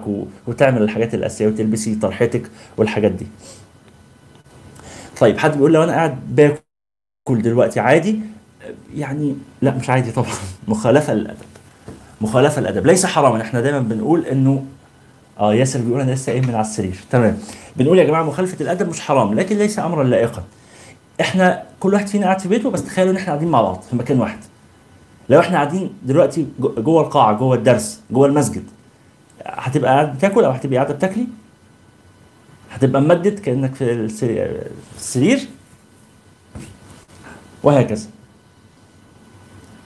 لو الكاميرا مفتوحة بلاش لو إحنا في المسجد. لو الكاميرا مفتوحة هتقعدي تاكلي والكاميرا مفتوحة ولا عشان ما حدش شايفني؟ طب ما والله يراني مش بنقول مش بنعمل حاجة حرام. إحنا لو في المسجد ونمت في المسجد مش هيجري حاجة. اللي في العمل يعمل إيه؟ طيب يستعين بالله خلاص. إيه ظروفه كده. ما إحنا بنقول بقى أنا عايز أعمل الأداب كلها بس مش قادر خلاص. إذا صدقت النية يكتب الله تعالى لي الأجر. وهيجي لي فرص تانية كتير آه، ظروفي هتكون تسمح بالتزام كل هذه الأداب. لكن أنا دلوقتي ظروفي تسمح بالتزام بعضها ما أنا برضو مش سايبها كلها. أنا في العمل في في بعض الاداب أكيد متحقق بيها. يعني اللي بتتكلم دي أختنا لمياء ما أكيد مثلا انت في العمل بحجابك أهو نوع من الأداب انت ممتثلة ليه ومنصتة بقدر المستطاع وإن شاء الله متوضئة وإن شاء الله آه، آه، غسل أسنانك وهكذا يعني الحاجات اللي نقدر نعملها دي. آه، أخونا أحمد بيقول قرأت عن احد السلف أنه كان يستحي أن يمد رجله في خلوته. ومن ساعتها والجملة دي أتذكرها كلما خلوت. صحيح. كان إذا جلس في الذكر أو إذا جلس في الخلوة يستحي أن يمد قدميه من باب ان ده في إساءة أدب. طب أنا رجلي وجعتني وعايز أمدها. تمد رجلك بس تحط عليها فوطة أو تحط عليها حاجة كده. يعني كأن حد قاعد في وشك. لو حد قاعد في وشك هتحط حاجة على رجلك عشان ما تبقاش رجلك يعني ممدودة كده في وشه. هتحط فوطة أو تحط ملاية أو تحط أي حاجة على رجليك تحفظ بها الحشمة تحفظ بها ال- الاتزان والوقار. هذا هو القصد. خلاص؟ فيلا دلوقتي لو كان حد مخالف لشيء من هذه الأداب قوم دلوقتي وإحنا بنتكلم وحاول تعمل ده. كل ده مراعاة حرفية لحضور الملائكة. نعم. نعم. النبي صلى الله عليه وسلم كان يرفض لا يحب أن يأكل الثوم والبصل. فقالوا يا رسول الله أحر- أحرام هو؟ لو حرام خلاص نبطل ناكل آه، أكل نبطل ناكل بصل وثوم وكده. قال لا ولكني أناجي من لا تناجي. ده بيجي لي جبريل ويتكلم معايا وكده وإن الملائكة لا تتأذى مما يتأذى منه بنو آدم. فأنت في ملائكة لا يفارقونك. اللي هو كتبة الوحي. وفي ملائكة إضافيين بيجوا في أوقات استثنائية. زي مجالس الذكر وما إلى ذلك.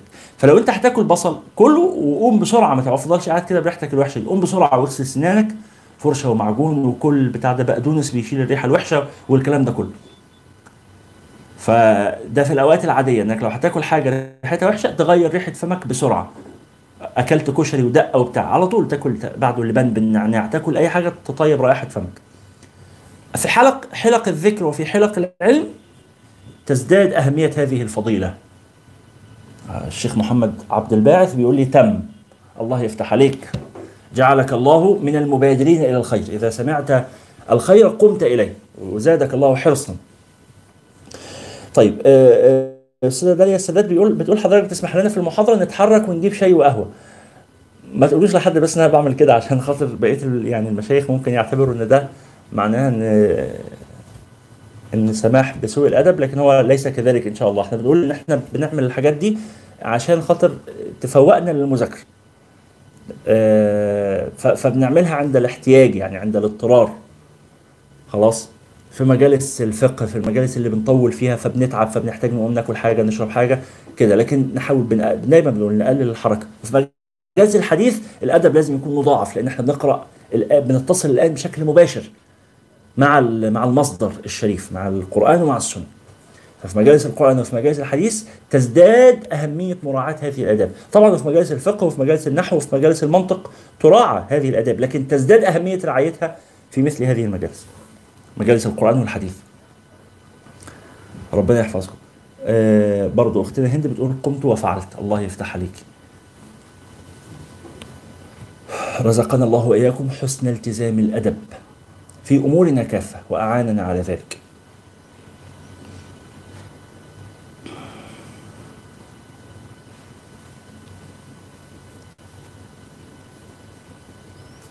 حد بيقول ده أول فيديو لكتاب الأذكار؟ نعم.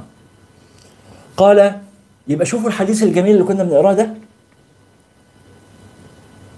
السلام عليكم يا ريت البث يكون دائما على اليوتيوب في مجالس الحديث والإحياء والسيرة بدل الفيسبوك. حاضر إن شاء الله نفعل هذا. شوفوا بس معايا احسن مش عايزين نتشتت بال, بال بالرسائل الآن. ربنا يحفظكم جميعا ويجزيكم خير. بس شوفوا الحديث الجميل. مرة تانية روينا في صحيح مسلم عن معاوية رضي الله عنه أنه قال خرج رسول الله صلى الله عليه وسلم على حلقة من أصحابه فقال ما أجلسكم؟ أنتوا قاعدين بتعملوا إيه؟ قالوا جلسنا نذكر الله تعالى ونحمده على ما هدانا للإسلام ومن به علينا. قال آه الله ما أجلسكم إلا ذاك. أما إني لم أستحلفكم تهمة لكم ولكنه أتاني جبريل فأخبرني أن الله تعالى يباهي بكم الملائكة. الله أكبر الله أكبر الله أكبر. أنا أنا خرجت خرجت أفرح بالوضع ده أفرح بيكم. الله عز وجل يباهي الملائكة يعني يعني فرحان بيكم. فخرجت أفرح. أشوف أنتوا إيه السبب اللي أوصلكم إلى هذه المنزلة العظيمة؟ مش الملائكة قالوا أتجعل فيها من يفسد فيها ويسفك الدماء؟ فربنا يقول لهم لا ده هم شوفوا قاعدين هم في بيوتهم. كل واحد سيدنا محمد. اللهم صل على سيدنا محمد. فاللهم اجعل لنا مثل هذا الثواب العظيم إن شاء الله. قال وروينا طيب حد آه، أختنا آه، سارة أبو العيلة بتقول يا شيخ أنا بسمع وأنا بطبخ. طب يا سارة انت بتحضري معانا في المقر. إذا كنا دلوقتي قاعدين في في العباسية هتقومي تطبخي في العباسية يا سارة؟ ولا هتظبطي أمورك إنك تطبخي قبل الدرس أو بعده؟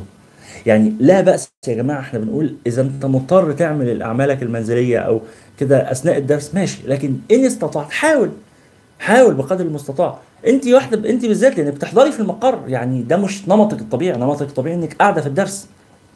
وبالتالي فكنت بتظبطي أمورك إنك أعمالك المنزلية بتعمليها يا إما قبل الدرس يا إما بعده. فنفس الكلام دلوقتي.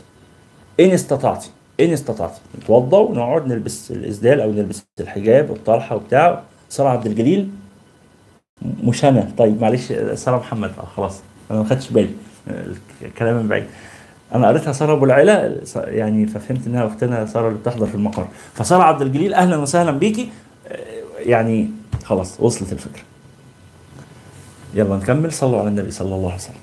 بقدر المستطاع لا لا يعني لو لقيت نفسك إنك لو لا آه، إذا ما كنتش هتعمل هذه الأعمال أثناء الدرس فأنت مش هتحضر الدرس. يبقى إيه؟ لا نقول ما لا يدرك كله لا يترك كله إذا مش قادر تلتزم بكل الآداب فخلاص بقدر طاعة تكملي طبيخك مفيش مشكلة. لكن لو تقدري تاجليه وده مش هيشق على أهل البيت والأمر يسير يبقى تأجلي تخليه إما قبل الدرس إما بعد الدرس. في وقت الدرس نقعد. ويا ريت نبقى قاعدين مش نايمين متوجهين إلى القبلة. زي ما قلنا هم آداب بسيطة جدا. ذكرناها قبل كده في مجلس الآداب. آه، ممكن أحط لكم اللينك بتاع الدرس إن شاء الله بتاع مجلس الآداب. آداب التعليم. اتكلمنا عن آداب التعلم وآداب التعليم. فمش هطول بذكرها الآن هبعتها لكم تراجعوها إن شاء الله. فقال آه الله ما أجلسكم إلا ذاك أما إني لم أستحلفكم تهمة لكم ولكن ولكنه أتاني جبريل فأخبرني أن الله تعالى يباهي بكم الملائكة. أختنا هبة بتقول الميسور لا يسقط بالمعصور ويا رب نرجع وأبطل أنزل الشغل يوم السبت. يا رب إن شاء الله يا رب. قال ورأينا في صحيح مسلم أيضا عن أبي هريرة عن أبي سعيد الخدري وأبي هريرة رضي الله عنهما أنهما شهدا على رسول الله صلى الله عليه وسلم. أنه قال لا يقعد قوم يذكرون الله تعالى إلا حفتهم الملائكة وغشيتهم الرحمة ونزلت عليهم السكينة وذكرهم الله تعالى في من عنده. يبقى كل ده الإمام النووي بيذكر إيه؟ الأحاديث التي في فضل الذكر الجماعي. فضل الذكر الجماعي. ثم قال فصل الذكر يكون بالقلب ويكون باللسان والأفضل منه ما كان بالقلب واللسان جميعا. أحسن حاجة الذكر بالقلب واللسان. فإن اقتصر على أحدهما فالقلب أفضل يبقى ده رقم اثنين وأقل حاجة اللي هي باللسان فقط. قال ثم لا ينبغي أن يترك الذكر باللسان مع القلب خوفا من أن يظن به الرياء بل يذكر بهما جميعا ويقصد وجه الله تعالى. وقد قدمنا عن الفضيل بن عياض رحمه الله أنه قال أن ترك العمل لأجل الناس رياء. يبقى قلبك ذاكر لله. تقول لو قلت بلساني دلوقتي سبحان الله والحمد لله ولا إله إلا الله والله أكبر الناس هيقولوا إيه إيه الرياء ده؟ لو أنا دلوقتي حاس يعني أنا قلبي ذاكر لله. لو قلت لا حول ولا قوة إلا بالله اللهم اغفر لي. لو قلت كده أقول ده بيتصنع ده عامل نفسه شيخ. لو خفت من هذا الخاطر لو خطر لك هذا الخاطر فامتنعت عن الذكر باللسان لأجل هذا الخاطر أنت واقع في الرياء. إيه الرياء اللي انت واقع فيه؟ انك مشغول بالناس بتفكر في حاجة في الناس. ما تفكرش في الناس ما يشغلكش الناس ما يفرقش معاك الناس. والنبي صلى الله عليه وسلم يعني آه، في الحديث كنا نعد لرسول الله صلى الله عليه وسلم في المجلس الواحد أن يقول أكثر من سبعين مرة أستغفر الله الذي لا إله إلا هو الحي القيوم وأتوب إليه. شوف الجملة الطويلة. بس هو حاسس بهذا الشعور في قلبه فيقوله على لسانه. استغفر الله الذي لا إله إلا هو الحي القيوم وأتوب إليه. في واحد صديقي يعني ربنا يكرمه ما كنت معه في مشوار ولا في أي حاجة مفيش حاجة يعملها من شؤونه الحياتية وهو سايق عربيته وهو بيشيل حاجات شنط من الأرض وهو بيعمل أي حاجة. يفضل كل شوية يقول إيه؟ اللهم إني على ذكرك وشكرك وحسن عبادتك. اللهم إني على ذكرك وشكرك. في لسانه كتير جدا جدا. فكنت في الأول بتضجر الصراحة كنت بتضايق يا عم خلاص ما نركز في اللي إحنا مركزين. وهو بيبقى مركز الحقيقة. وما بنبقاش بنتكلم في موضوع ده هو بيبقى مثلا آه، آه، شغال مع نفسه كده بس جنبي. فكأني بتضايق من الصوت. يعني لقلة عقلي وخفه علمي. صلى الله تعالى يعني أن يكرمني بصحبتكم. وأتحسن من الحال اللي أنا فيه ده. لكن ده كان فعل النبي صلى الله عليه وسلم. في المجلس الواحد الصحابة يعدون له سبعين مرة أستغفر الله الذي لا إله إلا هو الحي القيوم وأتوب إليه.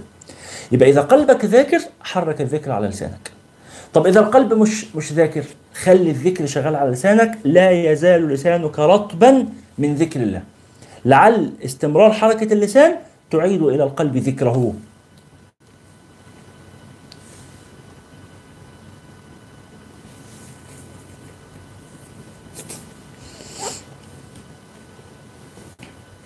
قال وقد قدمنا عن الفضيل رحمه الله أن ترك العمل لأجل الناس رياء ولو فتح الإنسان عليه باب ملاحظة الناس والاحتراز من تطرق ظنونهم الباطلة لانسد عليه أكثر أبواب الخير.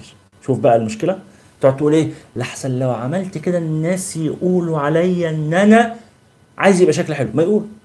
لحسن الناس يقول ما يقولوا. لحسن يفكر ما يفكروا. مشكلتهم. يبقى ما تقعدش إيه تفتح باب ملاحظة الناس الناس هيقولوا إيه؟ ما تنشغلش بالكلام ده. نويت خيرا افعل الخير. قال ولو فتح الإنسان عليه باب ملاحظة الناس والاحتراز من تطرق ظنونهم الباطلة لانسد عليه أكثر أبواب الخير وضيع على نفسه شيئا عظيما من مهمات الدين وليس هذا طريقة العارفين. هذه جملة يعني شريفة جدا. قال ورأينا في صحيحي البخاري ومسلم. عن عائشة رضي الله عنها قالت نزلت هذه الآية قول الله عز وجل ولا تجهر بصلاتك ولا تخافت بها قالت نزلت في الدعاء. يبقى لما تدعي ادعي بصوت متوسط. ما تعليش صوتك قوي تبقى بتزعق وبتنادي على حد بعيد. لأن الله عز وجل قريب غير بعيد. وفي نفس الوقت ما إيه؟ ما تخافتش. عارفين سامعين دي كده. ليه؟ صوت صوت متزن كده معتدل.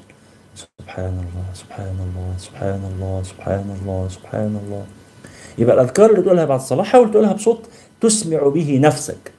وبالمناسبه يعني الأذكار كلها وقراءة القرآن وهذه ال- الأمور الطيبة والدعاء إذا كانت بإمرار المعاني على القلب فقط فهذه لا تسمى قراءة. يعني لو واحد نذر أن يقرأ القرآن وبعدين في سره كده حرك شفايفه بس هذه لا تعتبر قراءة ولا يكون قد وفى بنذره. ومن صلى في الصلاة بمجرد تحريك اللسان اللي, اللي في الصلاة لا يحرك اللسان صلاته باطلة اللي يصلي منفرد فلا يقرأ الفاتحة يحرك بها لسانه صلاته باطلة في المذاهب كلها. طب لو حرك لسانه فقط بلا صوت يجزئه هذا في بعض المذاهب لكن على مذهبنا الشافعية صلاة على مذهب الإمام النووي يعني صلاته باطلة برضه الحد الأدنى في القراءة في سورة الفاتحة سواء كنت مأموم أو كنت منفرد إنك إيه؟ تسمع نفسك.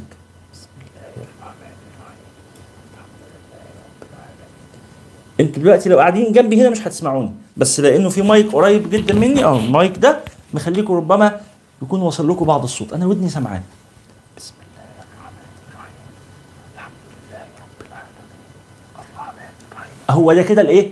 الحد الأدنى اللي تبقى اسمها قراءة مجزئة في الصلاة. أقل من كده الصلاة بطل يبقى تتعود إن الذكر يكون إيه؟ يكون بقلبك ولسانك. لسانك يعني بصوت مش لسانك يعني مجرد حركة اللسان. يبقى تذكر بصوت.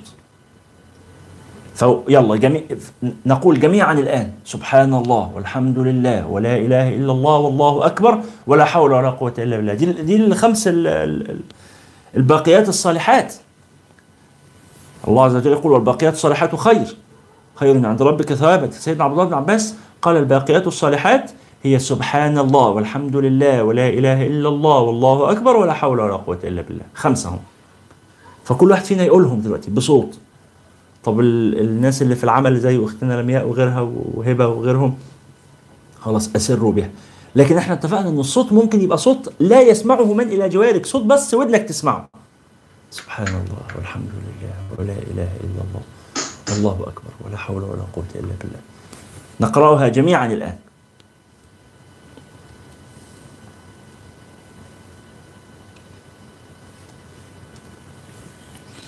الصلاة بتقول الصلاة بطلع عشان القراءة بدون تحريك اللسان يعني عيد الصلاة في الفقه إن شاء الله. الأسئلة دي ندرسها في الفقه. خلاص؟ ثم قال فصل اعلم أن فضيلة الذكر غير منحصرة في التسبيح والتهليل والتحميد والتكبير ونحوها. مش هي دي بس الأذكار. بل كل عامل لله تعالى بطاعة فهو ذاكر لله تعالى. اللي بيصلي ده ذاكر لله اللي بيصو... اللي صايم ده ذاكر لله اللي بيحج ده ذاكر لله اللي بيساعد آه، حد محتاج اللي بيصل رحمه اللي بيعمل أي عمل من الأعمال الصالحات. قاصدا به وجه الله ده كده ذاكر. ذاكر يعني فاكر ربنا مشغول بربنا بيفكر في ربنا سبحانه وتعالى. قال كذا قاله سعيد بن جبير رضي الله عنه وغيره من العلماء. وقال عطاء عطاء بن أبي رباح رحمه الله تعالى مجالس الذكر هي مجالس الحلال والحرام. كيف تشتري وتبيع وتصلي وتصوم وتنكح وتطلق وتحج وأشباه هذا. يبقى درس الفقه ده مجلس ذكر دي حلقة ذكر إذا جلست في مجلس الفقه أنت كده ذاكر لله عز وجل. تخلص النية وتكون بذلك من الذاكرين. اللي بيشتغل عشان يكفي أهله هذا ذاكر لله عز وجل. إذا فعل هذا امتثالا لامر لأن ربنا أمره يكفي أهله مش بيكفي أهله من باب الجدعنة. مش بيكفي أهله عشان هو بيحبهم وعايز يب- يبقى بيكفيهم ويكفلهم. لا هو يفعل هذا امتثالا للأمر الإلهي. ربنا أمرني حاضر رب. فهو يفعل ما يفعل طلبا لمرضاة الله عز وجل إذا كان كذلك فهو ذاكر لله تعالى. وأفضل الذكر مجالس العلم مجالس الفقه. وقرأت تفسير أو شرح الإمام عطاء آه، عطاء بن أبي رباح تلميذ ابن عباس فقيه مكة ومفتيها.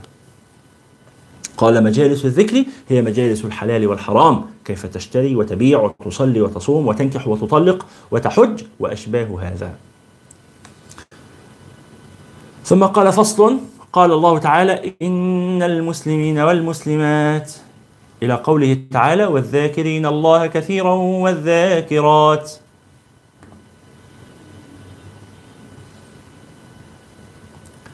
الإسلام بيقولوا مجالس العلوم الطبيعية. كل مجالس الفيزياء والكيمياء أي مجلس بتطلب فيه علم ابتغاء وجه الله يعني تفعله تريد به تريد به ربك سبحانه وتعالى يكون بذلك مجلس ذكر.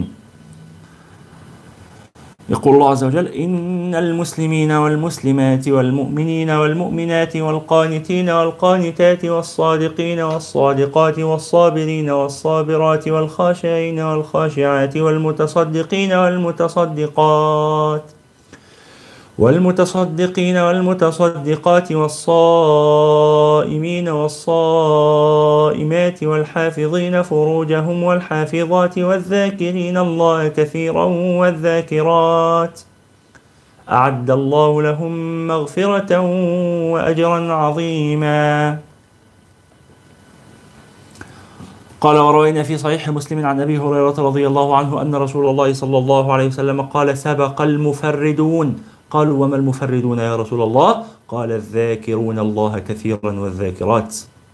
قلت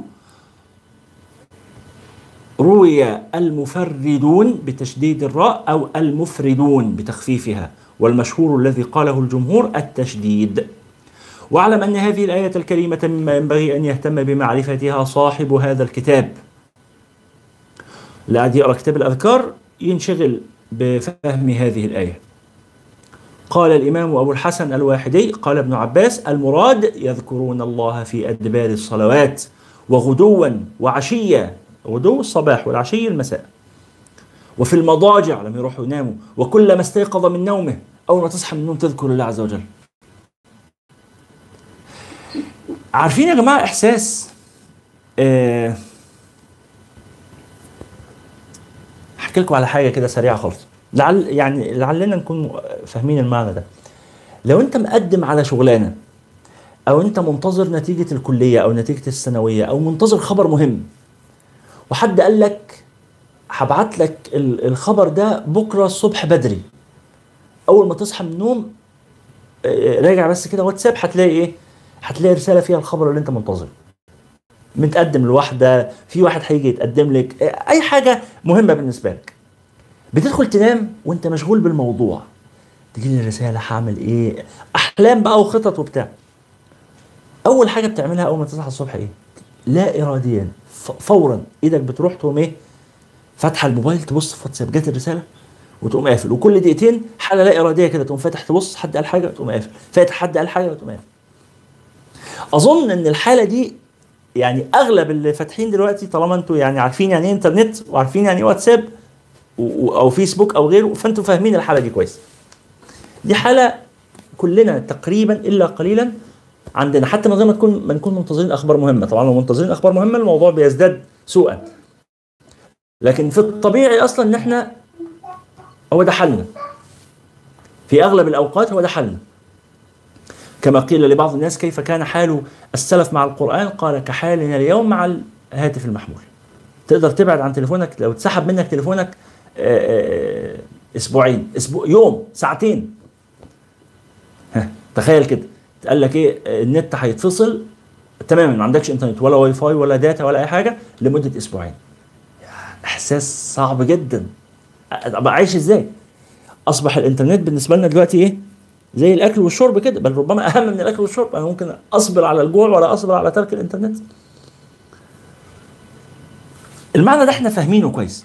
فهو ذكر الله عز وجل ينبغي أن يكون كذلك.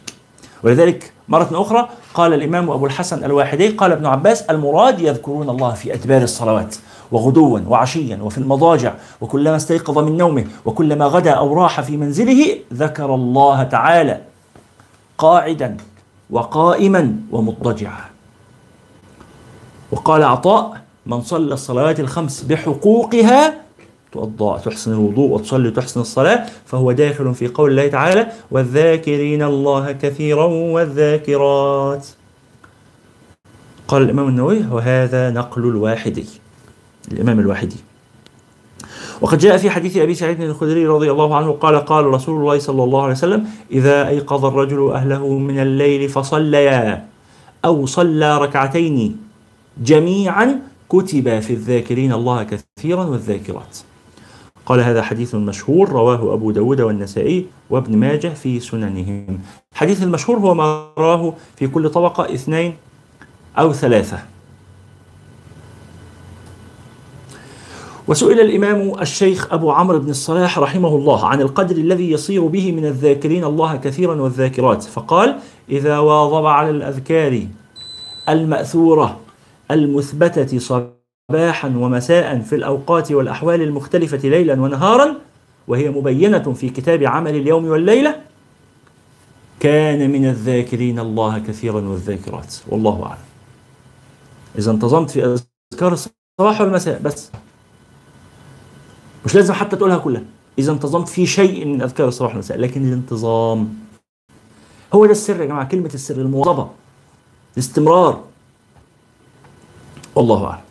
ثم قال فصل أجمع العلماء على جواز الذكر بالقلب واللسان للمحدث والجنب والحائض والنفساء. فيش حد ينقطع عن الذكر أبدا. حتى وأنت محدث مش متوضي. حتى وأنت على جنابة حتى وأنت حائض نفساء في كل الأحوال. قال وذلك في التسبيح والتهليل والتحميد والتكبير والصلاة على الرسول صلى الله عليه وسلم والدعاء. وغير ذلك. ولكن قراءة القرآن حرام على الجنوب والحائض والنفساء. بس ده المحرم. لكن الذكر واجب قال لكن قراءة القرآن حرام على الجنوب والحائض والنفساء سواء قرأ قليلا أو كثيرا حتى بعض آية. ويجوز لهم إجراء القرآن على القلب من غير لفظ. وكذلك النظر في المصحف وإمراره على القلب. قال أصحابنا ويجوز للجنب والحائض أن يقولا عند المصيبة إنا لله وإنا إليه راجعون. وعند ركوب الدابة سبحان الذي سخر لنا هذا وما كنا له مقرنين. وعند الدعاء ربنا آتنا في الدنيا حسنة وفي الآخرة حسنة وقنا عذاب النار. كل دي آيات قرآنية هي لكن إذا قرأها الجنب أو قرأتها الحائض أو النفساء بنية الذكر تجوز. مش بنية القرآن أو بنية إنها آية من القرآن يعني.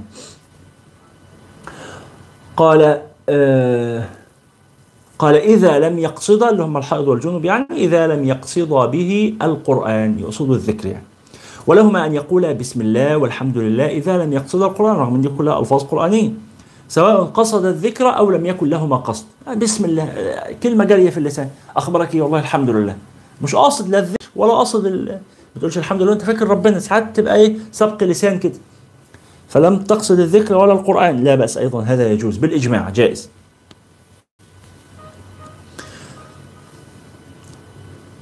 ولا يأثمان إلا إذا قصدا القرآن. يعني بهذه الأذكار لو قصدوا يقولوها كقرآن هنا يبقى في إثم.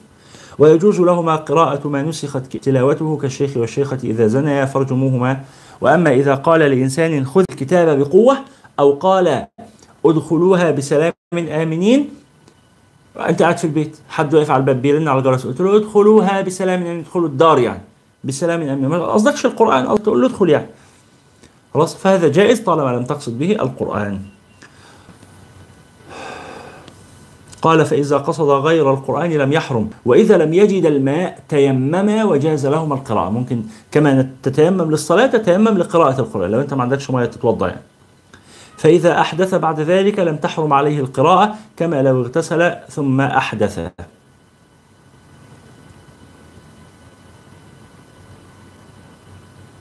لأن قراءة القرآن تجوز للمحدث.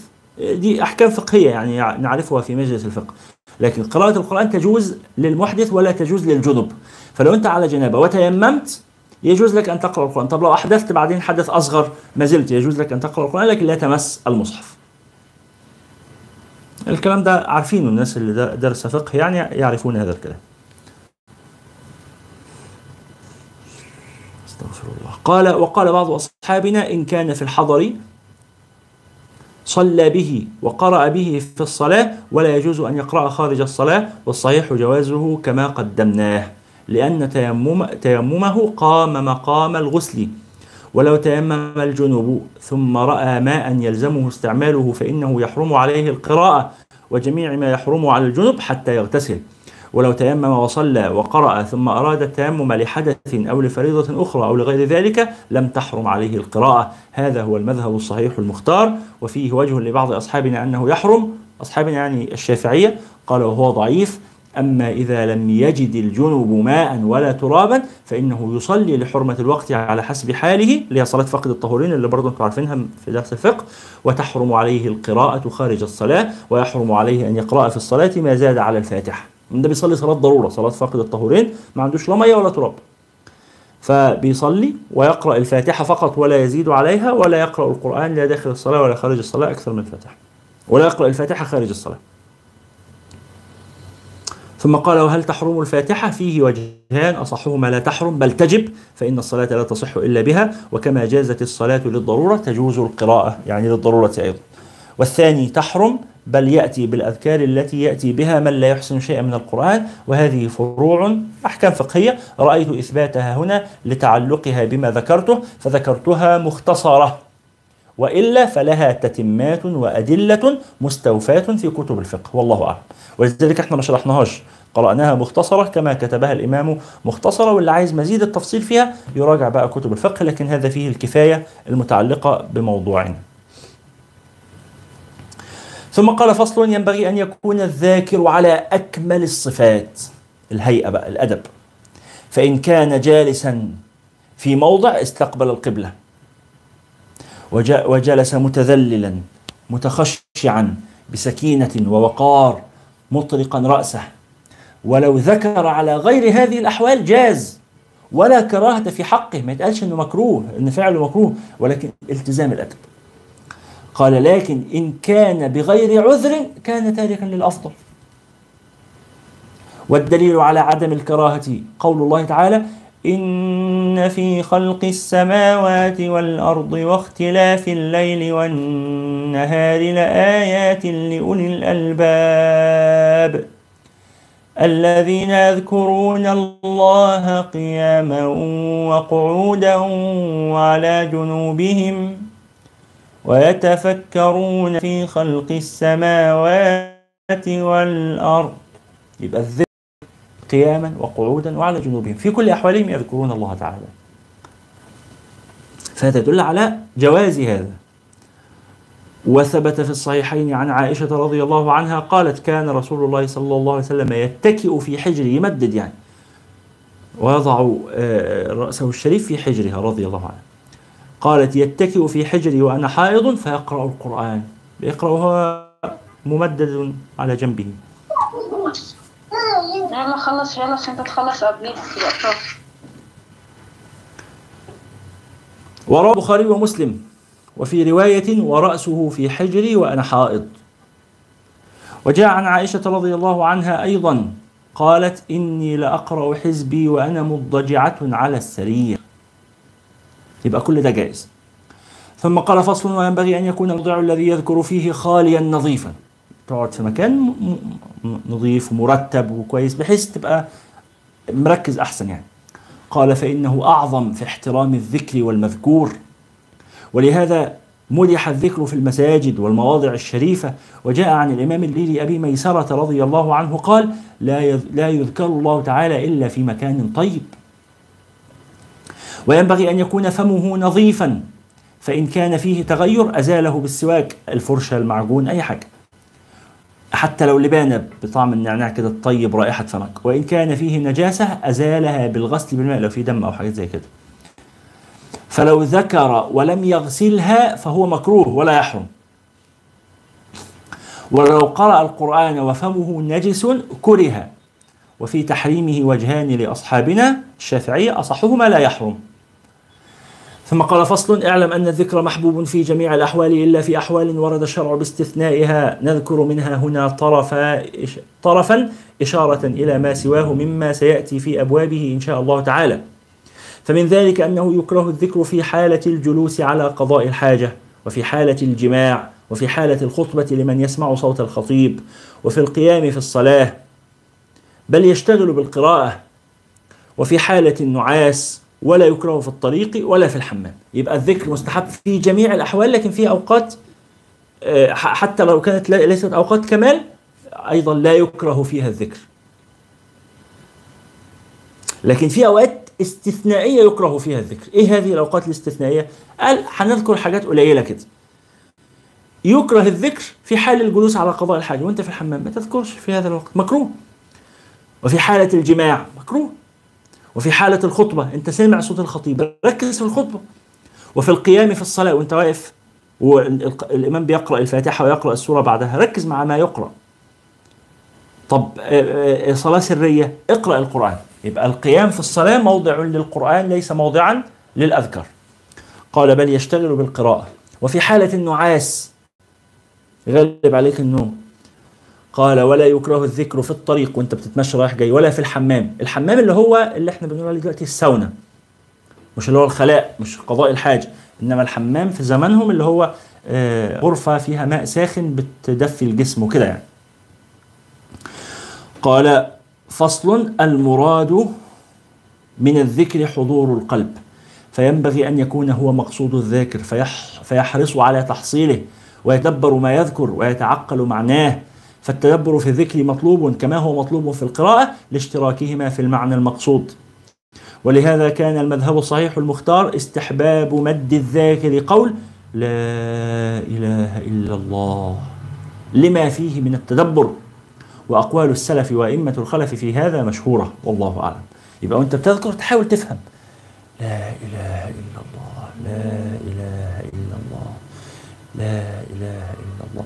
لو قلت لا إله إلا الله لا إله إلا الله لا إله إلا الله ماشي. بس ليس حسنا. لن تحقق المطلوب. تحقيق المطلوب هو انتباه العقل وانتباه القلب للمعاني التي يتلفظ بها اللسان. استغفر الله الذي لا إله إلا هو الحي القيوم. هذا أفضل. لكن إيه؟ استغفر الله استغفر الله استغفر الله استغفر الله, استغفر الله. تحول بعدين إيه الفسفسة دي؟ الفسفسة هذه لا تدل على معنى.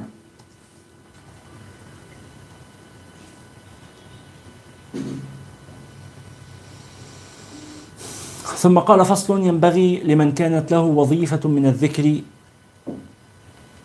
في وقت من ليل أو نهار أو عقيب الصلاة أو حالة من الأحوال ففاتته اللي متعود على عادة معينة في الذكر ونسيها أو انشغل عنها في وقت من الأوقات لأي سبب أن يتداركها ويأتي بها إذا تمكن منها ولا يهملها. فإنه إذا اعتاد الملازمة عليها لم يعرضها للتفويت. لما تبقى عارف إنك لو فاتتك هتقضيها نفسك مش هتغريك بعد كده إنك تفوت. أنت خلاص هتفوت ليه؟ هتأجلها دلوقتي أنت هتعملها بعدين. فتقول خلاص خلاص يبقى اعملها دلوقتي. فتعود نفسك وتلزم نفسك إنه إذا كانت لك وظيفة أو كانت لك عادة لك ورد ثبته ثم فاتك أن تقضيه. قال فإنه إذا اعتاد الملازمة عليها لم يعرضها للتفويت وإذا تساهل في قضائها سهل, سهل عليه تضييعها في وقتها. وقد ثبت في صحيح مسلم عن عمر بن الخطاب رضي الله عنه قال قال رسول الله. تصلوا على النبي ولا لا؟ صلى الله عليه وعلى آله وصحبه وسلم. مجالس الحديث الهدف الأساسي منها الصلاة على النبي صلى الله عليه وعلى آله وصحبه وسلم. وقد ثبت في صحيح مسلم عن عمر بن الخطاب رضي الله عنه قال قال رسول الله صلى الله عليه وسلم من نام عن حزبه أو عن شيء منه. ما قرأتش الورد بتاعك كله. قرأت حتى شوية منه فاتك شوية. فقرأه ما بين صلاة الفجر وصلاة الظهر كتب له كأنما قرأه من الليل. يبقى يبقى حزبه هنا حزبه يعني معناها قيام الليل. قيام الليل ممكن تصلي قيام الليل الساعة 10 الصبح آه لو فاتتك. لو فاتك قيام الليل بالليل صلي الصبح أول ما تصحى كده من النوم ومعاك مفتوح لغاية الظهر من بعد الفجر لغاية الظهر. تبقى الساعة 9 الساعة 10 الساعة 11 انت بتصلي والصلاة اللي أنت بتصليها دي اسمها قيام ليل كأنك تصليها بالليل. خلاص؟ ثم قال فصل في أحوال تعرض للذاكر يستحب له قطع الذكر بسببها. ثم يعود إليه بعد زوالها. أثناء ما أنت قاعد في حلقة الذكر ممكن يجي لك حال معين كده. فتخرج من الذكر لأجله ثم تعود إلى الذكر مرة أخرى. إيه بقى؟ زي إيه؟ قال منها إذا سلم عليه رد السلام ثم عاد إلى الذكر. قاعد مجلس الذكر وحد. السلام عليكم. وعليكم السلام ورحمة الله وبركاته. وتكمل الأذكار. وكذا إذا عطس عنده عاطس شمته تقول له يرحمكم الله ثم عاد إلى الذكر. وكذا إذا سمع الخطيب. بدأت الخطبة وأنت سامع صوت الخطيب. تسمع تركز في الخطبة وبعدين تكمل الأذكار. وكذا إذا سمع المؤذن أنت في الذكر وبدأ الأذان تردد الأذان وبعدين تعود إلى الأذكار. قال أجابه في كلمات الأذان والإقامة ثم عاد إلى الذكر. وكذا إذا رأى منكرا أزاله أو معروفا أرشد إليه. أو مسترشدا أجابه ثم عاد إلى الذكر. وكذا إذا غلبه النعاس أو نحوه خلاص عايز تنام تنام وتقوم تكمل لما تصحى تبقى تكمل. وما أشبه هذا كله. ثم قال فصل اعلم حد بيقول يعني إيه فصل؟ فصل يعني موضوع هيبدأ يتكلم في موضوع جديد هو بيقسم الكتاب لموضوعات. قال فصل اعلم أن الكتاب اعلم أن الأذكار والمشروعات في الصلاة وغيرها واجبة كانت أو مستحبة لا يحسب شيء منها ولا يعتد به حتى يتلفظ به بحيث يسمع نفسه إن كان صحيح السمع لا عارض له. يعني لو أنت م- مش أطرش يعني لو أنت ودنك شغالة كويس يبقى على الأقل تسمع نفسك. ده الحد الأدنى عشان تبقى اسمك ع- إذا عملت الذكر باللسان. يبقى الأذكار الواجبة في أذكار واجبة في الصلاة وفي أذكار مستحب. الأذكار الواجبة قراءة القرآن وفي أذكار مستحب ومستحب فهذه الأذكار سواء واجبة أو مستحبة في الصلاة أو في غيرها لا يعتبر أنه أو لا يكون فاعلا لها مؤديا لها معتد بفعله لها إلا إذا كانت إيه؟ بصوت يسمع به نفسه. زي ما قلنا كده. أنا لا أدري هذا الصوت عندما أفعله الآن هل تسمعونه أم لا؟ حد يقول لي كده هل هل الصوت ده أنتم سامعينه؟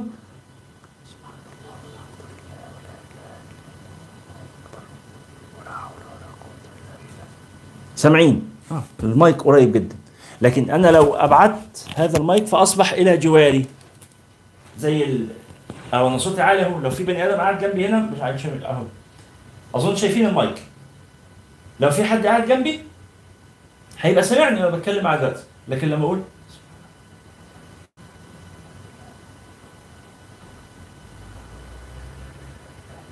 كده أنتوا سامعين؟ هو على فكرة ده نفس الصوت اللي كنت بقوله من شوية. لا أدري مسموع دلوقتي ولا لا؟ آه الآن لا تسمعونه. آه غير مسموع، يبقى اللي جنبي على طول اهو واقف جنبي في الصلاة هو لا يسمعني وأنا أسمع نفسي، آه لما أرجع المايك هنا تاني بنفس الصوت.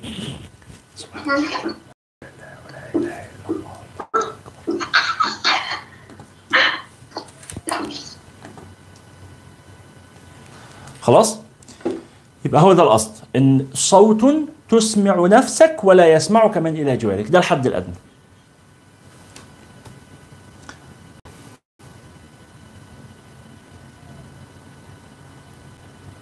ثم قال فصل اعلم أنه قد صنف في عمل اليوم والليلة جماعة من الأئمة كتبا نفيسة. رووا فيها ما ذكروه بأسانيدهم المتصلة وطرقوها من طرق كثيرة. ومن أحسنها عمل اليوم والليلة للإمام أبي عبد الرحمن النسائي.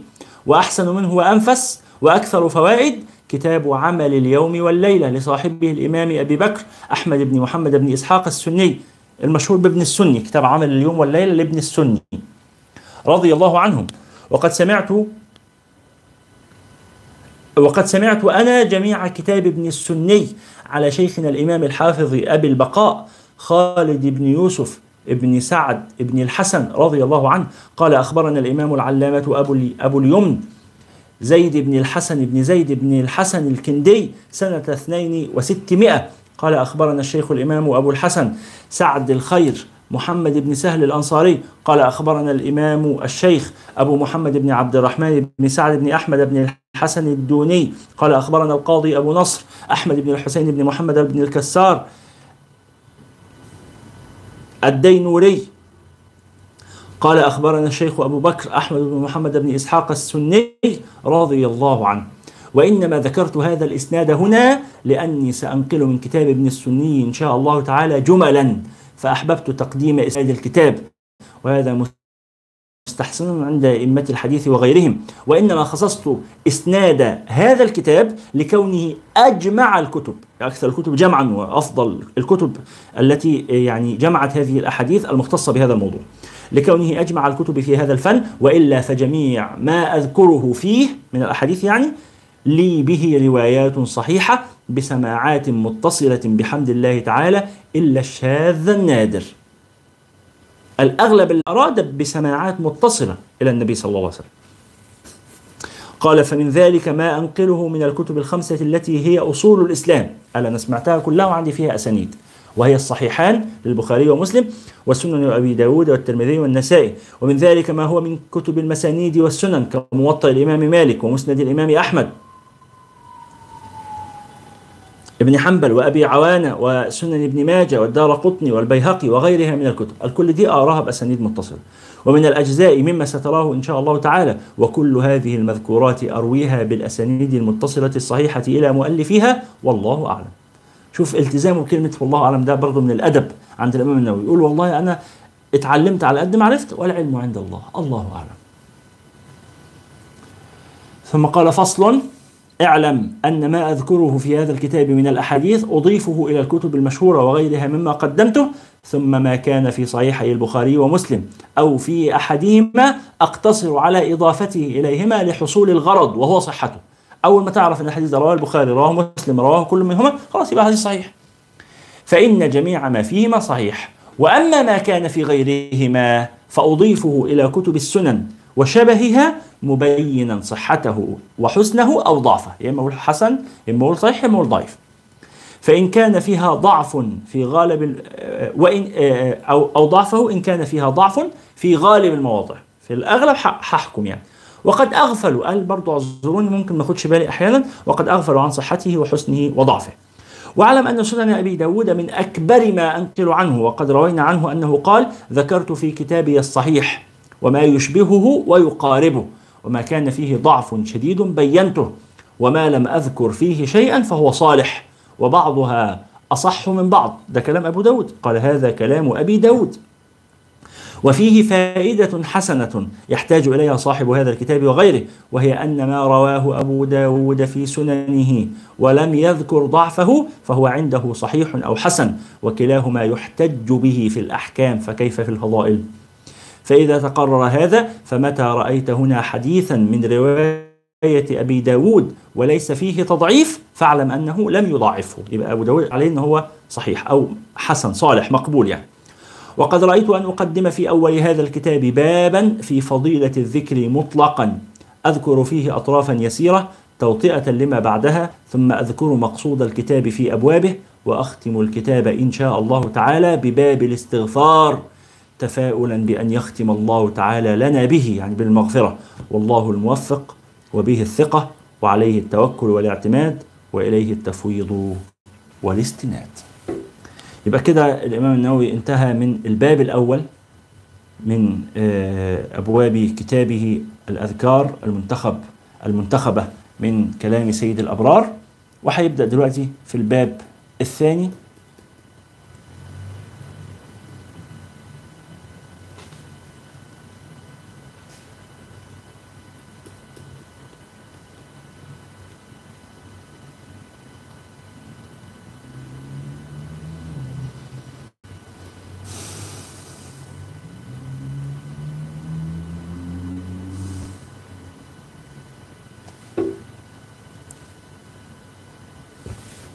فيقول باب مختصر في أحرف مما جاء في فضل الذكر غير مقيد بوقت. يبقى عن الذكر المطلق. وهذا نقرأه في اللقاء المقبل إن شاء الله لكن الآن قبل أن أختم نقرأ أسماء الكتب. نعدي بسرعة كده على فهرس الكتاب. المقدمات قرأناها الآن فصول في المقدمات.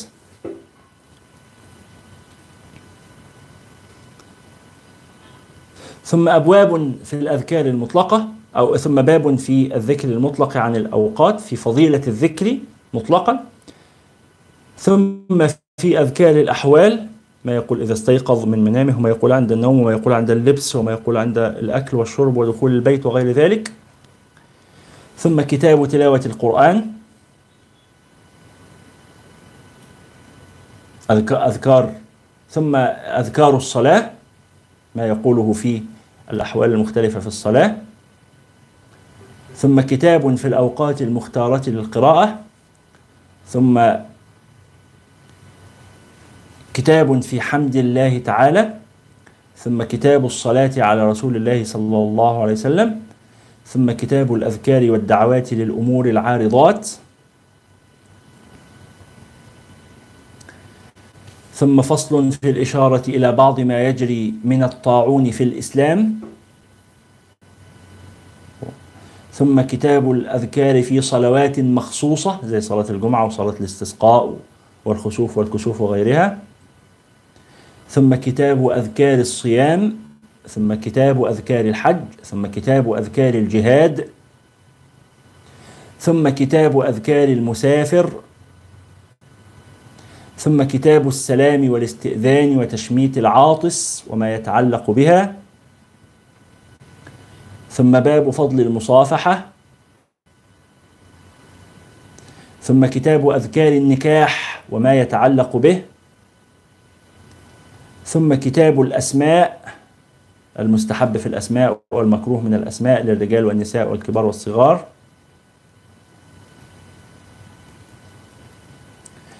ثم كتاب حفظ اللسان. ثم كتاب جامع الدعوات. ثم كتاب الاستغفار. ثم كتاب النهي عن صمت يوم إلى الليل. فنفتتح بإذن الله تعالى أو أكرمنا الله تعالى وافتتحنا هذه الرحلة الشريفة اليوم ونواصلها في اللقاء المقبل إن شاء الله تعالى. قبل أن آه، أختم أتواصى معكم بمحاولة التزام هذه الآداب. لو اللي فاتوا حاجة من المجلس يسمعها يسمع التسجيل بتاعها ويقرأ من الكتاب معاكم الكتاب بي دي اف حطيته لكم في المجموعة. إن شاء الله موعدنا كل سبت من الساعة 11 ونص إلى الساعة واحدة ونص. ونسأل الله تعالى أن يجعل جمعنا هذا جمعا مرحوما وأن يجعل تفرقنا من بعده تفرقا معصوما. يلا. مين يا جماعة؟ يعاهدنا الآن إن شاء الله. نتواصى ونتعاهد على التزام ما افتتحنا به المجلس إن إحنا بعد كل صلاة عشر مرات نقول عشر مرات سبحان الله وعشر مرات الحمد لله وعشر مرات الله أكبر. ثم عند النوم 33 و 33 و 34 يبقى الإجمالي 100 عند النوم و150 متفرقين. ها، من يعاهد على هذا إن شاء الله؟ معاهد. أنا أول المعاهدين إن شاء الله. ها، مين؟ نتواصى كده من باب التصل من يعاهد على هذا إن شاء الله.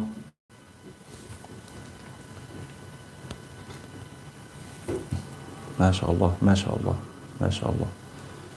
إحنا بنتعاهد من باب التواصي وما بان إحنا يعني نلزم أنفسنا بذلك طلبا لتحصيل الأجر. طيب الله أكبر الله أكبر.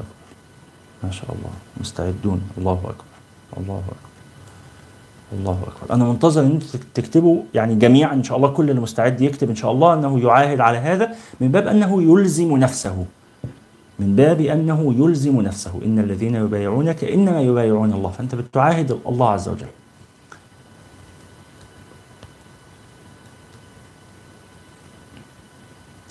وسأنشر لكم إن شاء الله في في التليجرام. يعني سأنشر لكم يوميا تذكير بما تعاهدنا عليه من الذكر. تذكير بما تعاهدنا عليه من الذكر. اللي هو عشر مرات اللي هو الذكر 150 مرة على مدار اليوم بعد كل صلاة 30 و100 قبل النوم.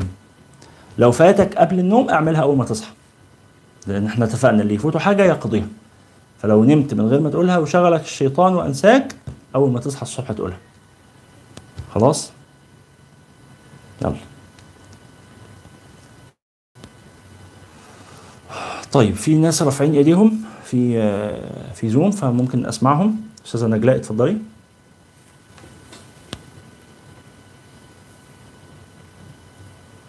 أستاذة أميمة حد يقول حاجة؟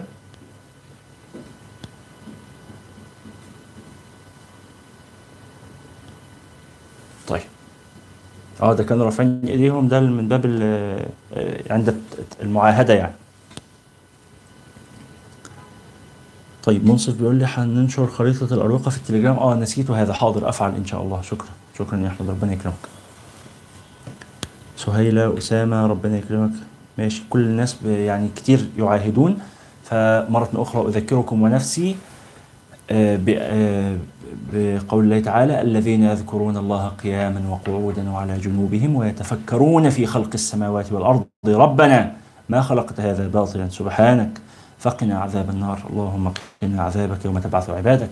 اللهم صل على سيدنا محمد في الأولين وصل على سيدنا محمد في الآخرين وصل على سيدنا محمد في الملأ الأعلى إلى يوم الدين. اللهم صل على سيدنا محمد صلاة ترضيك وترضيه وترضى بها عنا. اللهم صل على سيدنا محمد صلاة تغفر لنا بها ذنوبنا وتستر علينا بها عيوبنا وتشفي بها مرضانا وترحم بها موتانا وترد بها غائبنا. اللهم اقض الدين عن المدينين واشف جراح المجروحين. اللهم اشف مرضانا ومرضى العالمين وارحم موتانا وموتى المسلمين وأعل بفضلك كلمتي الحق والدين. اللهم ارفع البلاء والوباء. اللهم ارفع برحمتك البلاء والوباء. اللهم اجعلنا في هذا البلاء من الصابرين المأجورين. اللهم ارحم موتانا. اللهم اشف مرضانا. اللهم رد غائبنا. اللهم اقض ديوننا. اللهم اجعلنا من عبادك المخلصين. واجعلنا من عبادك المخلصين. واجعلنا من عبادك الذاكرين. واجعلنا من عبادك المذكورين. اللهم اجعلنا ممن تباهي بهم ملائكتك يا كريم. اللهم اجعلنا ممن تباهي بهم ملائكتك يا كريم. اللهم آتنا في الدنيا حسنة وفي الآخرة حسنة وقنا عذاب النار. اللهم صل على سيدنا محمد وعلى آل سيدنا محمد. كما صليت على سيدنا إبراهيم وعلى آل سيدنا إبراهيم إنك حميد مجيد. اللهم بارك على سيدنا محمد وعلى آل سيدنا محمد كما باركت على سيدنا إبراهيم وعلى آل سيدنا إبراهيم إنك حميد مجيد. سبحان ربك رب العزة عما يصفون وسلام على المرسلين والحمد لله رب العالمين. سبحانك اللهم وبحمدك. أشهد أن لا إله إلا أنت أستغفرك وأتوب إليك. بسم الله الرحمن الرحيم والعصر.